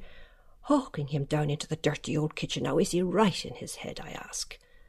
Pity it wasn't washing day. My old pair of drawers might have been hanging up too on the line on exhibition, for all he'd ever care, with the iron mould mark the stupid old bundle burned on them. He might think was something else. And she never even rendered down the fat, I told her. And now she's going, such as she was, on account of her paralysed husband getting worse. There's always something wrong with them. Disease, or they have to go under an operation, or if it's not that, it's drink, and he beats her. I'll have to hunt round again for someone. Every day I get up, there's some new thing on. Sweet God, sweet God. Well, when I'm stretched out dead in my grave, I suppose I'll have some peace. I want to get up a minute if I'm let. Wait. Oh, Jesus, wait. Yes, that thing has come on me. Yes. Now, wouldn't that afflict you? Of course, all the poking and rooting and ploughing he had up on me. Now, what am I to do? Friday, Saturday, Sunday. Wouldn't that pester the soul out of a body? Unless he likes it. Some men do. God knows there's always something wrong with us. Five days every three or four weeks, usual monthly auction. Isn't it simply sickening? That night it came on me like that, the one and only time we were in a box that Michael Gunn gave him to see Mrs. Kendall and her husband at the Gaiety. Something he did about insurance for 'em, Drimmie's. I was fit to be tied, though I wouldn't give in, with that gentleman of fashion staring down at me with his glasses, and him the other side of me talking about Spinoza and his soul. That's dead, I suppose, millions of years ago. I smiled the best I could, all in a swamp, leaning forward as if I was interested, having to sit it out then to the last tag. I won't forget that wife of Scarli in a hurry, supposed to be a fast play about adultery. That idiot in the gallery hissing the woman. Adulteress! he shouted. I suppose he went and had a woman in the next lane, running round all the back ways after to make up for it. I wish he had what I had, then he'd boo. I bet the cat itself is better off than us. Have we too much blood up on us, or what? Oh, patience above, it's pouring out of me like the sea. Anyhow, he didn't make me pregnant, as big as he is.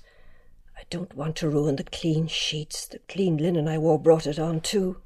Damn it, damn it. And they always want to see a stain on the bed to know you're a virgin for them. Oh, that's troubling them. They're such fools, too. You could be a widow or divorced forty times over. A daub of red ink would do, or blackberry juice. No, that's too purply. Oh, Jamesy, let me up out of this poo, sweets of sin. Who ever suggested that business for women? What between clothes and cooking and children, this damned old bed too jingling like the dickens. I suppose they could hear us away over the other side of the park till I suggested to put the quilt on the floor with the pillow under my bottom I wonder is it nicer in the day? I think it is. Easy. I think I'll cut all this hair off me there, scalding me. I might look like a young girl. Wouldn't he get the great suck in the next time he turned up my clothes on me? I'd give anything to see his face. Where's the chamber gone? Easy. I've a holy horror of it breaking under me after that old commode. I wonder was I too heavy sitting on his knee?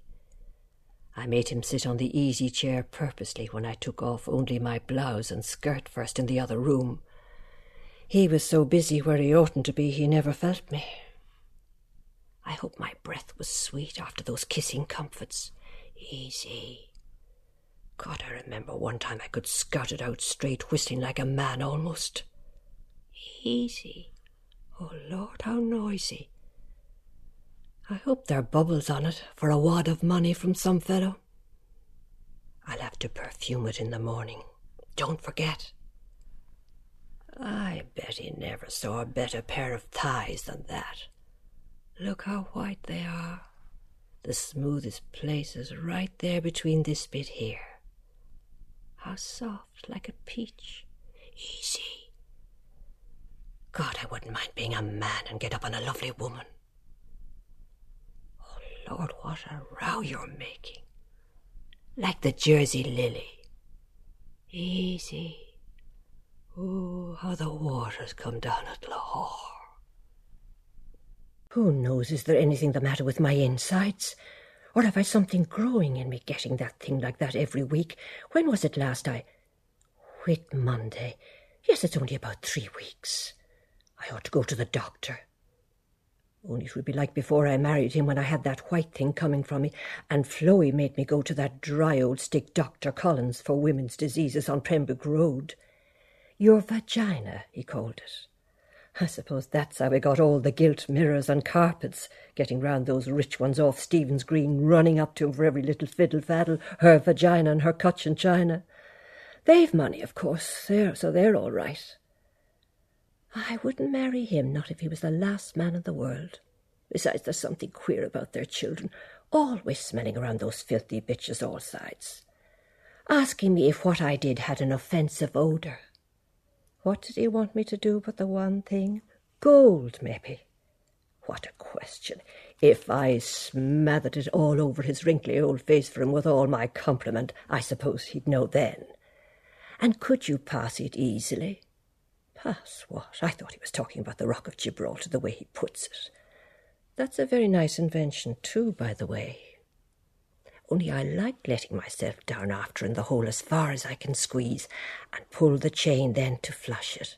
Nice, cool, pins and needles. Still, there's something in it, I suppose. I always used to know by Milly's when she was a child whether she'd worms or not. Still, all the same, paying him for that. How much is that, doctor?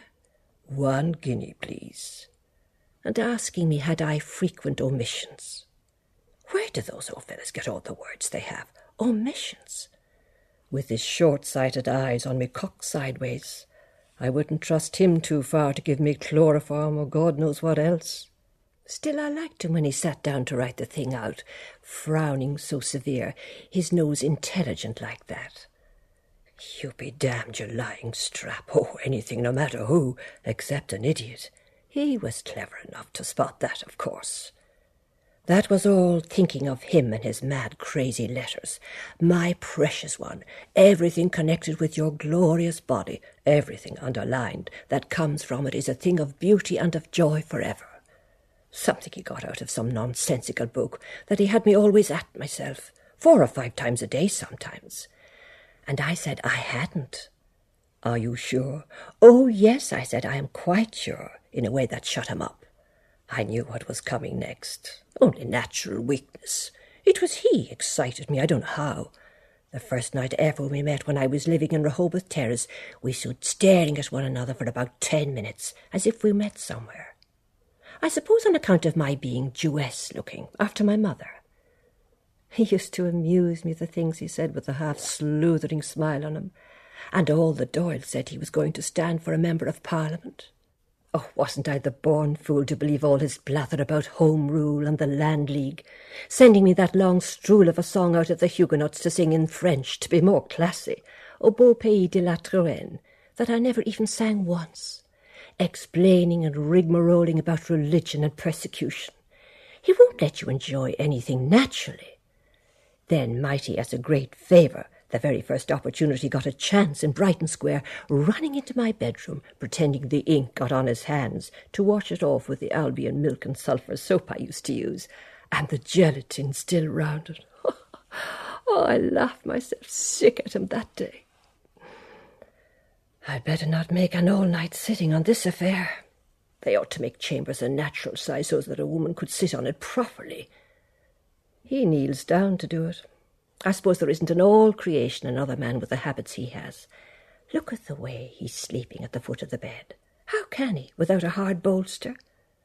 It's well he doesn't kick, or he might knock out all my teeth breathing with his hand on his nose, like that Indian god he took me to show one wet Sunday in the museum in Kildare Street, all yellow in a pinafore, lying on his side on his hand, with his ten toes sticking out. That he said was a bigger religion than the Jews and our Lords both put together, all over Asia. Imitating him, as he's always imitating everybody. I suppose he used to sleep at the foot of the bed, too, with his big square feet up in his wife's mouth. Damn this stinking thing, anyway. Where's this those napkins are? Ah, yes, I know. I hope the old press doesn't creak. Ah, I knew it would. He's sleeping hard. Had a good time somewhere. Still, she must have given him great value for his money. Of course, he has to pay for it from her. All this nuisance of a thing. I hope they'll have something better for us in the other world. Tying ourselves up, God help us. That's all right for tonight. Now, the lumpy old jingly bed always reminds me of old Cohen. I suppose he'd scratched himself in it often enough. And he thinks father bought it from Lord Napier that I used to admire when I was a little girl because I told him. Easy, piano. Oh, I like my bed. God, here we are as bad as ever after sixteen years. How many houses were we in at all? Raymond Terrace and Ontario Terrace and Lombard Street and Holles Street, and he goes about whistling every time we're on the run again, his Huguenots or the Frog's March, pretending to help the men with our four sticks of furniture. And then the City Arms Hotel, worse and worse as Warden Daly. That charming place on the landing, always somebody inside praying, then leaving all their stinks after them, always know who was in there last every time. We're just getting on right, and something happens, or he puts his big foot in it. Thoms and Hely's and Mr. Cuffe's and Drimmie's. Either he's going to be run into prison over his old lottery tickets that was to be all our salvations, or he goes and gives impudence. We'll have him coming home with a sack soon out of the Freeman too, like the rest, on account of those Sinn Fein or the Freemasons. Then we'll see if the little man he showed me dribbling along in the wet all by himself round by Coady's Lane will give him much consolation, that he says is so capable and sincerely Irish. He is indeed, judging by the sincerity of the trousers I saw on him. Wait. There's George's church bells. Wait. Three quarters they are. Wait. Two o'clock. Well, that's a nice hour of the night for him to be coming home at to anybody, climbing down into the area. If anybody saw him. I'll knock him off that little habit tomorrow. First I'll look at his shirt to see. Or I'll see if he has that French letter still in his pocketbook. I suppose he thinks I don't know. Deceitful men, all their twenty pockets aren't enough for their lies then why should we tell them, even if it's the truth? They don't believe you. Then tucked up in bed, like those babies in the aristocrat's masterpiece he brought me another time, as if we hadn't enough of that in real life without some old aristocrat or whatever his name is disgusting you more with those rotten pictures. Children with two heads and no legs, that's the kind of villainy they're always dreaming about, with not another thing in their empty heads you know, to get slow poison the half of them. Then tea and toast for him buttered on both sides, and new laid eggs. I suppose I'm nothing any more when I wouldn't let him lick me in Holles Street one night. Man, man, tyrant as ever for the one thing. He slept on the floor half the night naked, the way the Jews used when somebody dies belonged to them, and wouldn't eat any breakfast or speak a word, wanting to be petted so I thought I stood out enough for one time and let him. He does it all wrong, too, thinking only of his own pleasure. His tongue is too flat, or I don't know what. He forgets that we. Then I don't. I'll make him do it again if he doesn't mind himself, and lock him down to sleep in the coal cellar with the black beetles. I wonder was it her, Josie, off her head with my cast-offs. He's such a born liar, too. No, he'd never have the courage with a married woman. That's why he wants me and Boylan. Though as for her Denis, as she calls him, that forlorn-looking spectacle, you couldn't call him a husband. Yes, it's some little bitch he's got in with. Even when I was with him, with Milly, at the college races, That hornblower with a child's bonnet on the top of his knob let us in by the back way. He was throwing his sheep's eyes at those two doing skirt duty up and down. I tried to wink at him first. No use, of course. And that's the way his money goes. This is the fruits of Mr. Paddy Dignam. Yes, they were all in great style at the grand funeral in the paper Boylan brought in. If they saw a real officer's funeral, that'd be something. Reversed arms, muffled drums, the poor horse walking behind in black. L. Boom, and Tom Kernan, that drunken little barrelly man that bit the bit off his tongue falling down the men's WC, drunk in some place or other, and Martin Cunningham, and the two Dedalus, and Fanny McCoy's husband, Whitehead of Cabbage. Skinny thing with a turn in her eye, trying to sing my songs. She'd want to be born all over again. And her old green dress with the low neck, as she can't attract them any other way, like dabbling on a rainy day. I see it all now plainly, and they call that friendship. Killing and then burying one another. And they all with their wives and families at home. More especially Jack Power, keeping that barmaid he does. Of course, his wife is always sick, or going to be sick, or just getting better of it. And he's a good-looking man still, though he's getting a bit grey over the years. They're a nice lot, all of them. Well, they're not going to get my husband again into their clutches if I can help it, making fun of him then behind his back. I know well when he goes on with his idiotics, because he has sense enough not to squander every penny piece he earns down their gullets, and looks after his wife and family. Good for nothings. Poor Paddy Dignam, all the same. I'm sorry in a way for him. What are his wife and five children going to do unless he was insured? Comical little teetotum, always stuck up in some pub corner, and her or her son waiting. Bill Bailey, won't you please come home? Her widow's weeds won't improve her appearance. They're awfully becoming, though, if you're good looking. What men! Wasn't he? Yes, he was, at the Glencree dinner. And Ben Dollard, bass baritone, the night he borrowed the swallowtail to sing out of in Holles Street, squeezed and squashed into them, and grinning all over his big dolly face like a well whipped child's body. Didn't he look a balmy bollock, sure enough? That must have been a spectacle on the stage. Imagine paying five shillings in the preserved seats for that. To see him? And Simon Dedalus, too. He was always turning up half screwed, singing the second verse first. The old love is the new was one of his. So sweetly sang the maiden on the hawthorn bough. He was always on for flirtifying, too, when I sang Maritana with him at Freddie Mayer's private opera. He had a delicious, glorious voice. Phoebe, dearest, goodbye, sweetheart. He always sang it, not like Bartell D'Arcy's sweet, tart goodbye. Of course, he had the gift of the voice, so there was no art in it. All over you like a warm shower bath. O Maritana, wildwood flower. We sang splendidly though it was a bit too high for my register, even transposed. And he was married at the time to May Goulding. But then he'd say or do something to knock the good out of it. He's a widower now. I wonder what sort is his son. He says he's an author and going to be a university professor of Italian, and I'm to take lessons. What is he driving at now, showing him my photo? It's not good of me. I ought to have got it taken in drapery. That never looks out of fashion.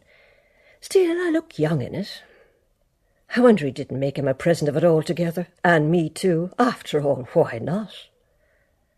I saw him driving down to the Kingsbridge station with his father and mother. I was in mourning. That's eleven years ago now. Yes, he'd be eleven. Though what was the good in going into mourning for what was neither one thing nor the other? Of course he insisted. Go into mourning for the cat. I suppose he's a man now by this time. He was an innocent boy then, and a darling little fellow in his Lord Fauntleroy suit and curly hair, like a prince on the stage when I saw him at Matt Dillon's. He liked me too, I remember. They all do. Wait. By God, yes, wait, yes, hold on. He was on the cards this morning when I laid out the deck. Union with a young stranger, neither dark nor fair, you met before. I thought it meant him, but he's no chicken nor a stranger either. Besides, my face was turned the other way. What was the seventh card after that? The ten of spades for a journey by land. Then there was a letter on its way, and scandals too. The three queens and the eight of diamonds for a rise in society. Yes, wait, it all came out, and two red eights for new garments. Look at that. And didn't I dream something too? Yes, there was something about poetry in it. I hope he hasn't long, greasy hair hanging into his eyes or standing up like a red Indian. What do they go about like that for, only getting themselves in the poetry laughed at? I always liked poetry when I was a girl. First I thought he was a poet like Byron, and not an ounce of it in his composition. I thought he was quite different. I wonder is he too young? He's about wait. Eighty eight I was married. Eighty eight. Milly is fifteen yesterday, eighty nine. What age was he then at Dillon's? Five or six about. Eighty eight. I suppose he's twenty or more. I'm not too old for him if he's twenty three or twenty four. I hope he's not that stuck up university student sort. No. Otherwise he wouldn't go sitting down in the old kitchen with him, taking Epps's cocoa and talking. Of course he pretended to understand it all. Probably told him he was out of Trinity College. He's very young to be a professor. I hope he's not a professor like Goodwin was. He was a patent professor of John Jameson. They all write about some woman in their poetry. Well, I suppose he won't find many like me, where softly sighs of love the light guitar, where poetry's in the air, the blue sea, and the moon, shining so beautifully coming back on the night boat from Tarifa, the lighthouse at Europa Point. The guitar that fellow played was so expressive. Will I never go back there again? All new faces, two glancing eyes, a lattice head. I'll sing that for him.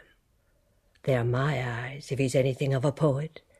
Two eyes as darkly bright as love's own star. Aren't those beautiful words? As love's young star. It'll be a change, the Lord knows, to have an intelligent person to talk to about yourself. Not always listening to him and Billy Prescott's ad and Keyes's ad and Tom the Devil's ad. Then, if anything goes wrong in their business, we have to suffer. I'm sure he's very distinguished. I'd like to meet a man like that. God, not those other ruck. Besides, he's young. Those fine young men I could see down in Margate Strand bathing place from the side of the rock, standing up in the sun naked like a god or something, and then plunging into the sea with them. Why aren't all men like that? There'd be some consolation for a woman, like that lovely little statue he bought. I could look at him all day long, curly head and his shoulders, his finger up for you to listen. There's real beauty and poetry for you. I often felt I wanted to kiss him all over, also his lovely young cock, there, so simply. I wouldn't mind taking him in my mouth if nobody was looking, as if it was asking you to suck it, so clean and white he looked with his boyish face. I would too in half a minute, even if some of it went down. What is it, only gruel or the dew? There's no danger. Besides, he'd be so clean. Compared with those pigs of men, I suppose never dream of washing it from one year's end to the other, the most of them. Only that's what gives the women the moustaches. I'm sure it'll be grand if I can only get in with a handsome young poet at my age. I'll throw them the first thing in the morning till I see if the wish card comes out. Or I'll try pairing the lady herself and see if he comes out. I'll read and study all I can, or learn a bit off by heart. If I knew who he likes, so he won't think me stupid. If he thinks all women are the same, and I can teach him the other part, I'll make him feel all over him till he half faints under me. Then he'll write about me, lover and mistress, publicly too, with our two photographs in all the papers when he becomes famous. Oh, but then what am I going to do about him, though? No, that's no way for him. Has he no manners, nor no refinement, nor no nothing in his nature? Slapping us behind like that on my bottom because I didn't call him Hugh?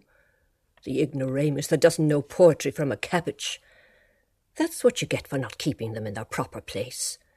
Pulling off his shoes and trousers there on the chair before me, so barefaced, without even asking permission, and standing out that vulgar way in the half of a shirt they wear to be admired, like a priest or a butcher or those old hypocrites in the time of Julius Caesar.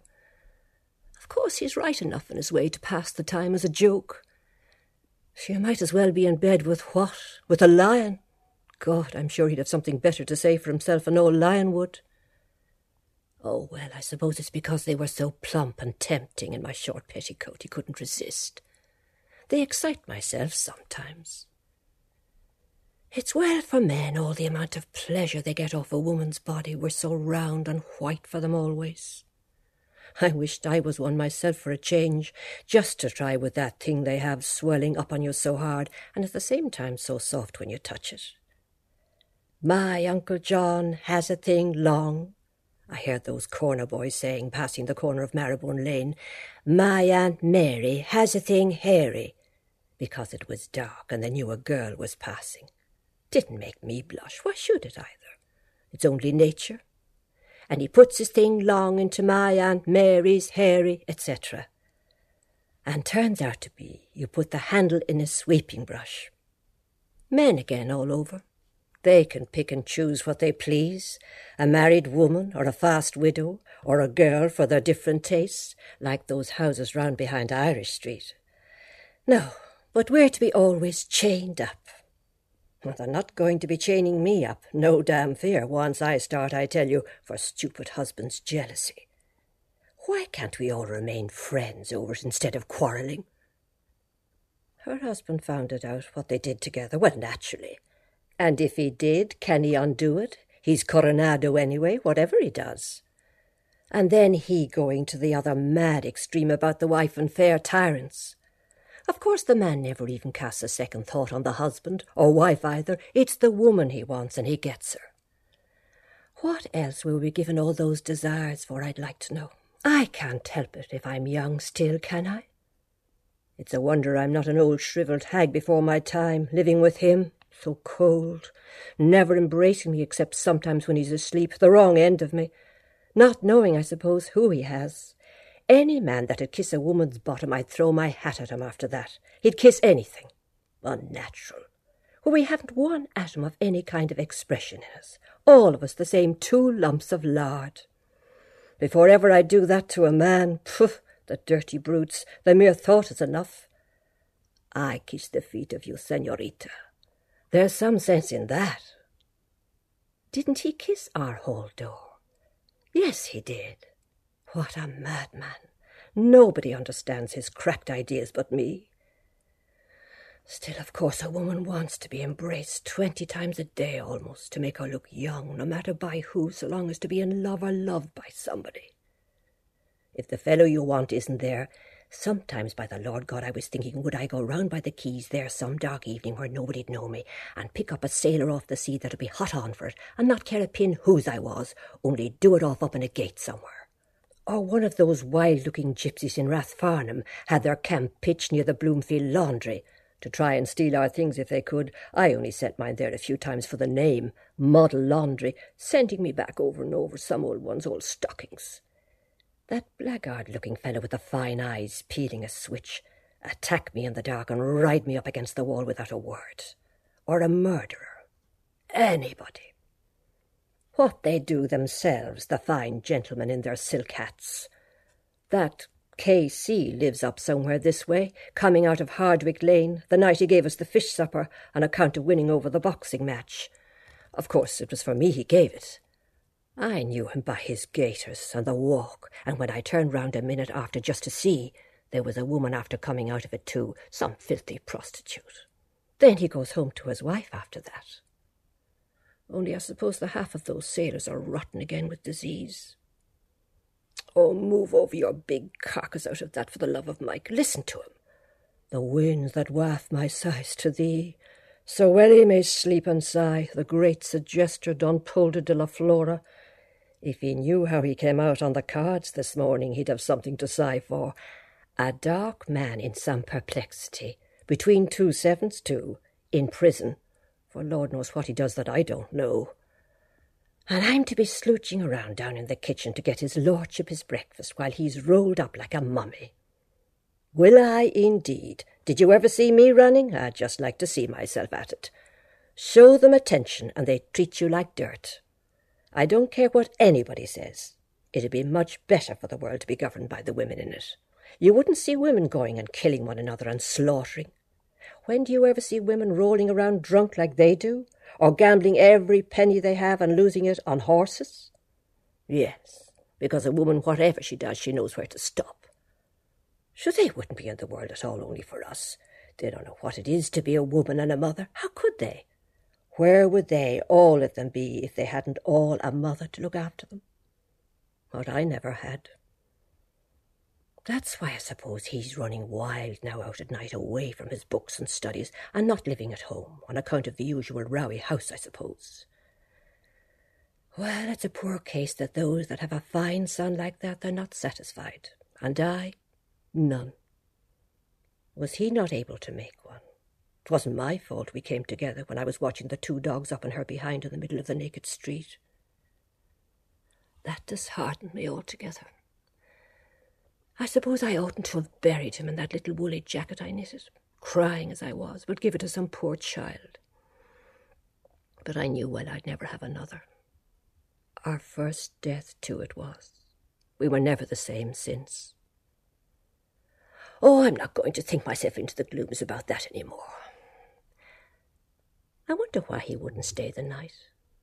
I felt all the time it was somebody strange he brought in, instead of roving around the city meeting God knows who, night walkers and pickpockets. His poor mother wouldn't like that if she was alive. Ruining himself for life, perhaps. Still, it's a lovely hour, so silent. I used to love coming home after dances, the air of the night. They've friends they can talk to. We've none. Either he wants what he won't get, or it's some woman ready to stick her knife in you. I hate that in women. No wonder they treat us the way they do. We are a dreadful lot of bitches. I suppose it's all the troubles we have makes us so snappy. I'm not like that. He could easy have slept in there on the sofa in the other room. I suppose he was as shy as a boy, he being so young, hardly twenty, of me in the next room. He'd have heard me on the chamber. Ah, what harm? Dedalus, I wonder. It's like those names in Gibraltar. Della Paz, Grazia. They had the devil's queer names there. Father Vilaplana of Santa Maria that gave me the rosary. Rosales y O'Reilly in the Calle La Siete. And Pisimbo and Mrs. Opisso in Governor Street. Oh, what a name! I'd go and drown myself in the first river if I had a name like her. Oh, my! And all the bits of streets, Paradise Ramp and Bedlam Ramp and Rodgers Ramp and Crutchett's Ramp, and the Devil's Gap Steps. Well, small blame to me if I am a harum-scarum. I know I am a bit. I declare to God I don't feel a day older than then. I wonder could I get my tongue round any of the Spanish. ¿Cómo está usted? Muy bien, gracias, y usted. See, I haven't forgotten it all. I thought I had only for the grammar. A noun is the name of any person, place, or thing.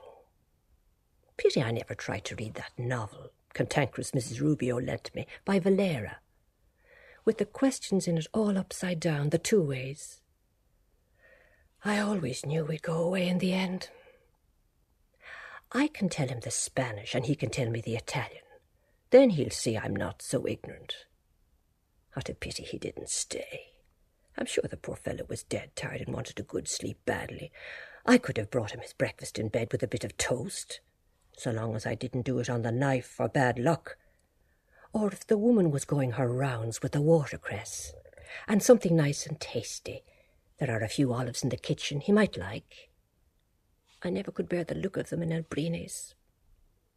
I could do the criada, the room looks all right since I changed it the other way. You see, something was telling me all the time. I'd have to introduce myself, not knowing me from Adam. Very funny, wouldn't it? I'm his wife. Or pretend we were in Spain with him half awake without a God's notion where he is. Dos huevos estriados, senor. Lord, the cracked things come into my head sometimes. It'd be great fun supposing he stayed with us. Why not? There's the room upstairs empty, and Milly's bed in the back room. He could do his writing and studies at the table in there, for all the scribbling he does at it. And if he wants to read in bed in the morning like me, as he's making the breakfast for one, he can make it for two, I'm sure. I'm not going to take in lodgers off the street for him if he takes a gazebo of a house like this.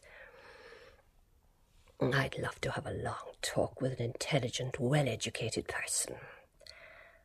I'd have to get a nice pair of red slippers, like those Turks with the fez used to sell, or yellow, and a nice semi transparent morning gown that I badly want, or a peach blossom dressing jacket like the one long ago in Walpole's, only eight and six, or, or eighteen and six.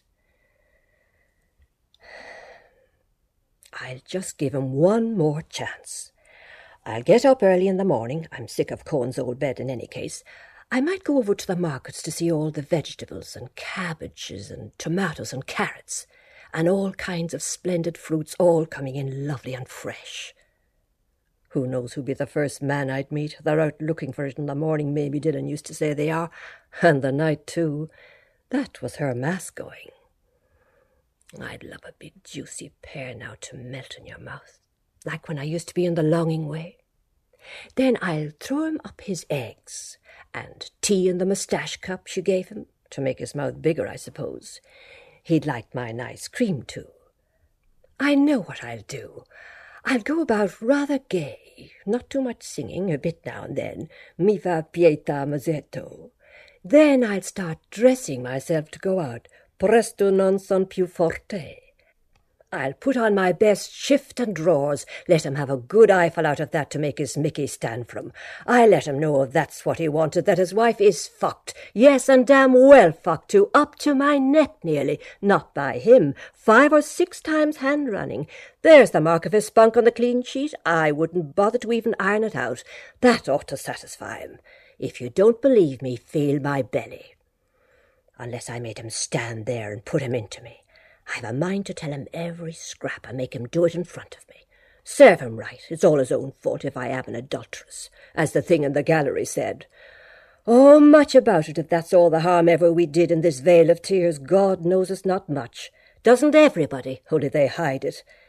I suppose that's what a woman's supposed to be there for, or he wouldn't have made us the way he did, so attractive to men. Then, if he wants to kiss my bottom, I'll drag open my drawers and bulge it right out in his face as large as life. He can stick his tongue seven miles up my hole as he's there, my brown part. Then I'll tell him I want one pound, or perhaps thirty shillings. I'll tell him I want to buy underclothes. Then if he gives me that, well, he won't be too bad. I don't want to soak it all out of him like other women do. I could often have written out a fine cheque for myself and write his name on it for a couple of pounds a few times he forgot to lock it up. Besides, he won't spend it. I let him do it off on me behind, provided he doesn't smear all my good drawers. Oh, I suppose that can't be helped. I'll do the indifferent. One or two questions. I'll know by the answers. When he's like that, he can't keep a thing back.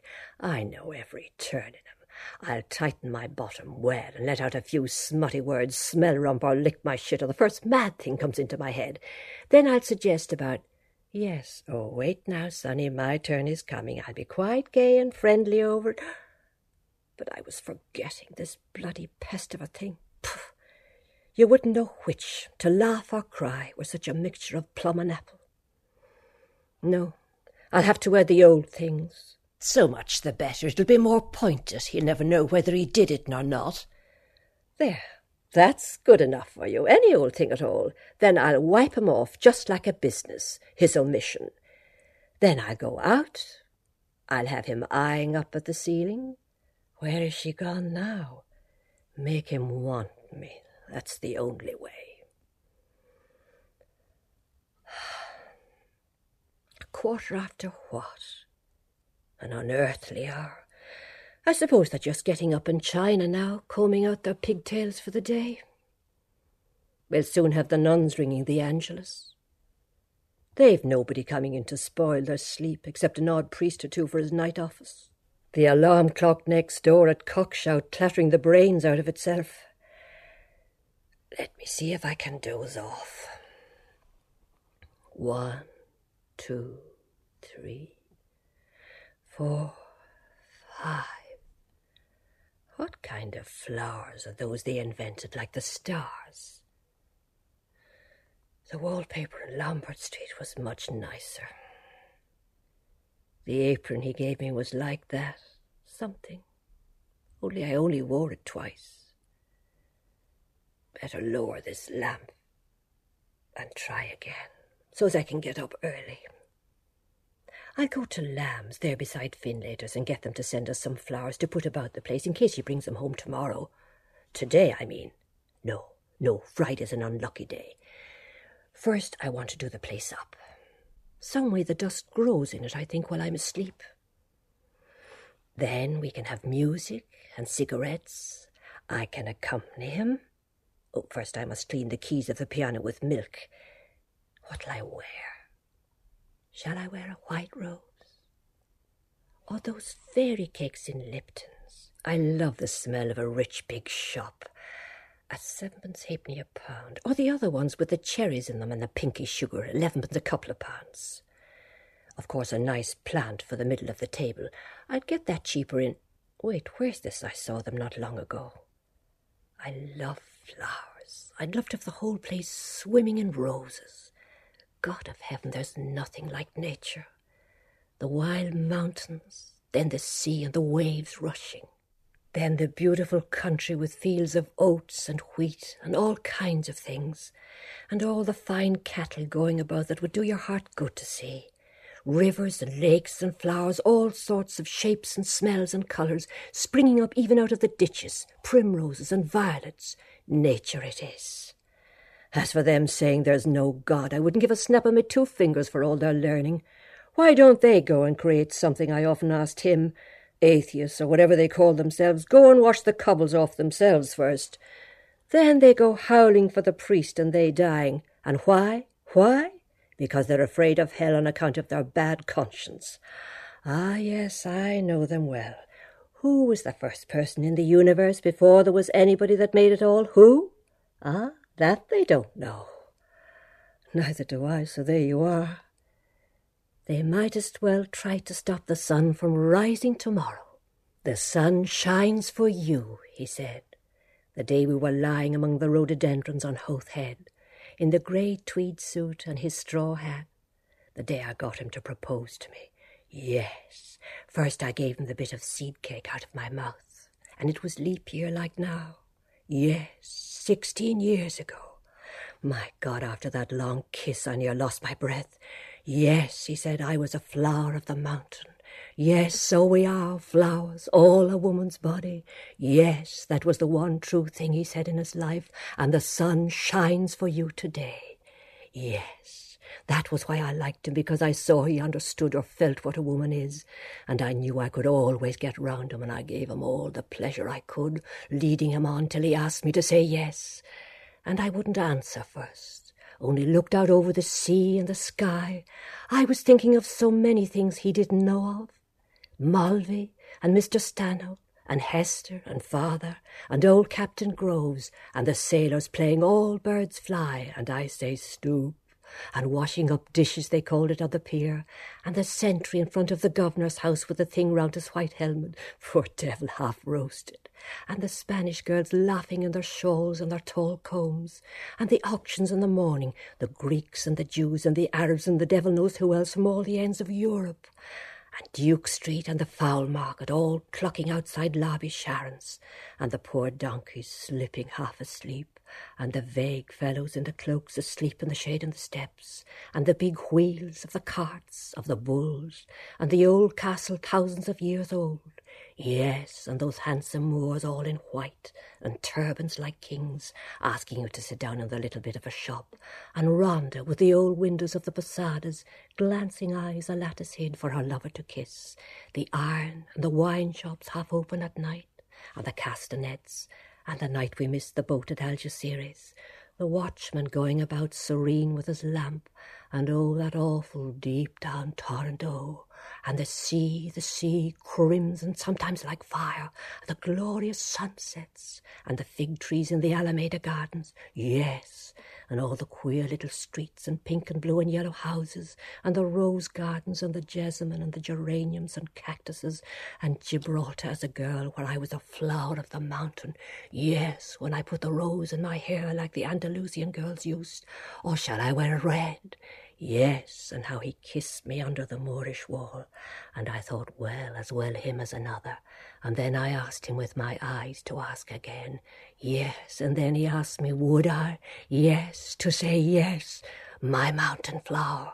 And first I put my arms round him, yes, and drew him down to me so he could feel my breasts all perfume, yes, and his heart was going like mad.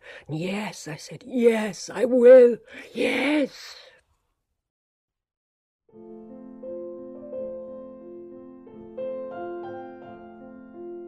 You've been listening to the RTE Players complete production of Ulysses by James Joyce, recorded in 1982.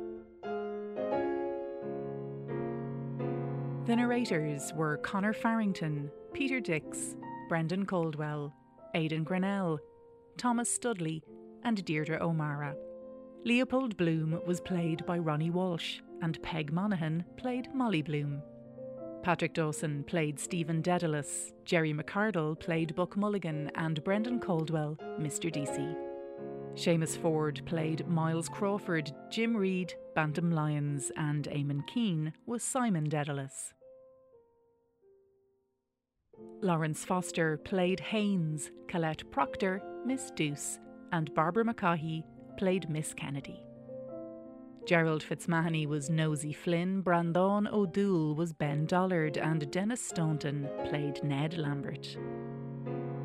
Liam O'Callaghan played W.B. Murphy, Brendan Conroy was Cyril Sargent, and Colm Hefferon played Colm. Marcella O'Riordan played Zoe Higgins, Eileen Colgan, Bella Cohen, and Owen White played John Henry Newman.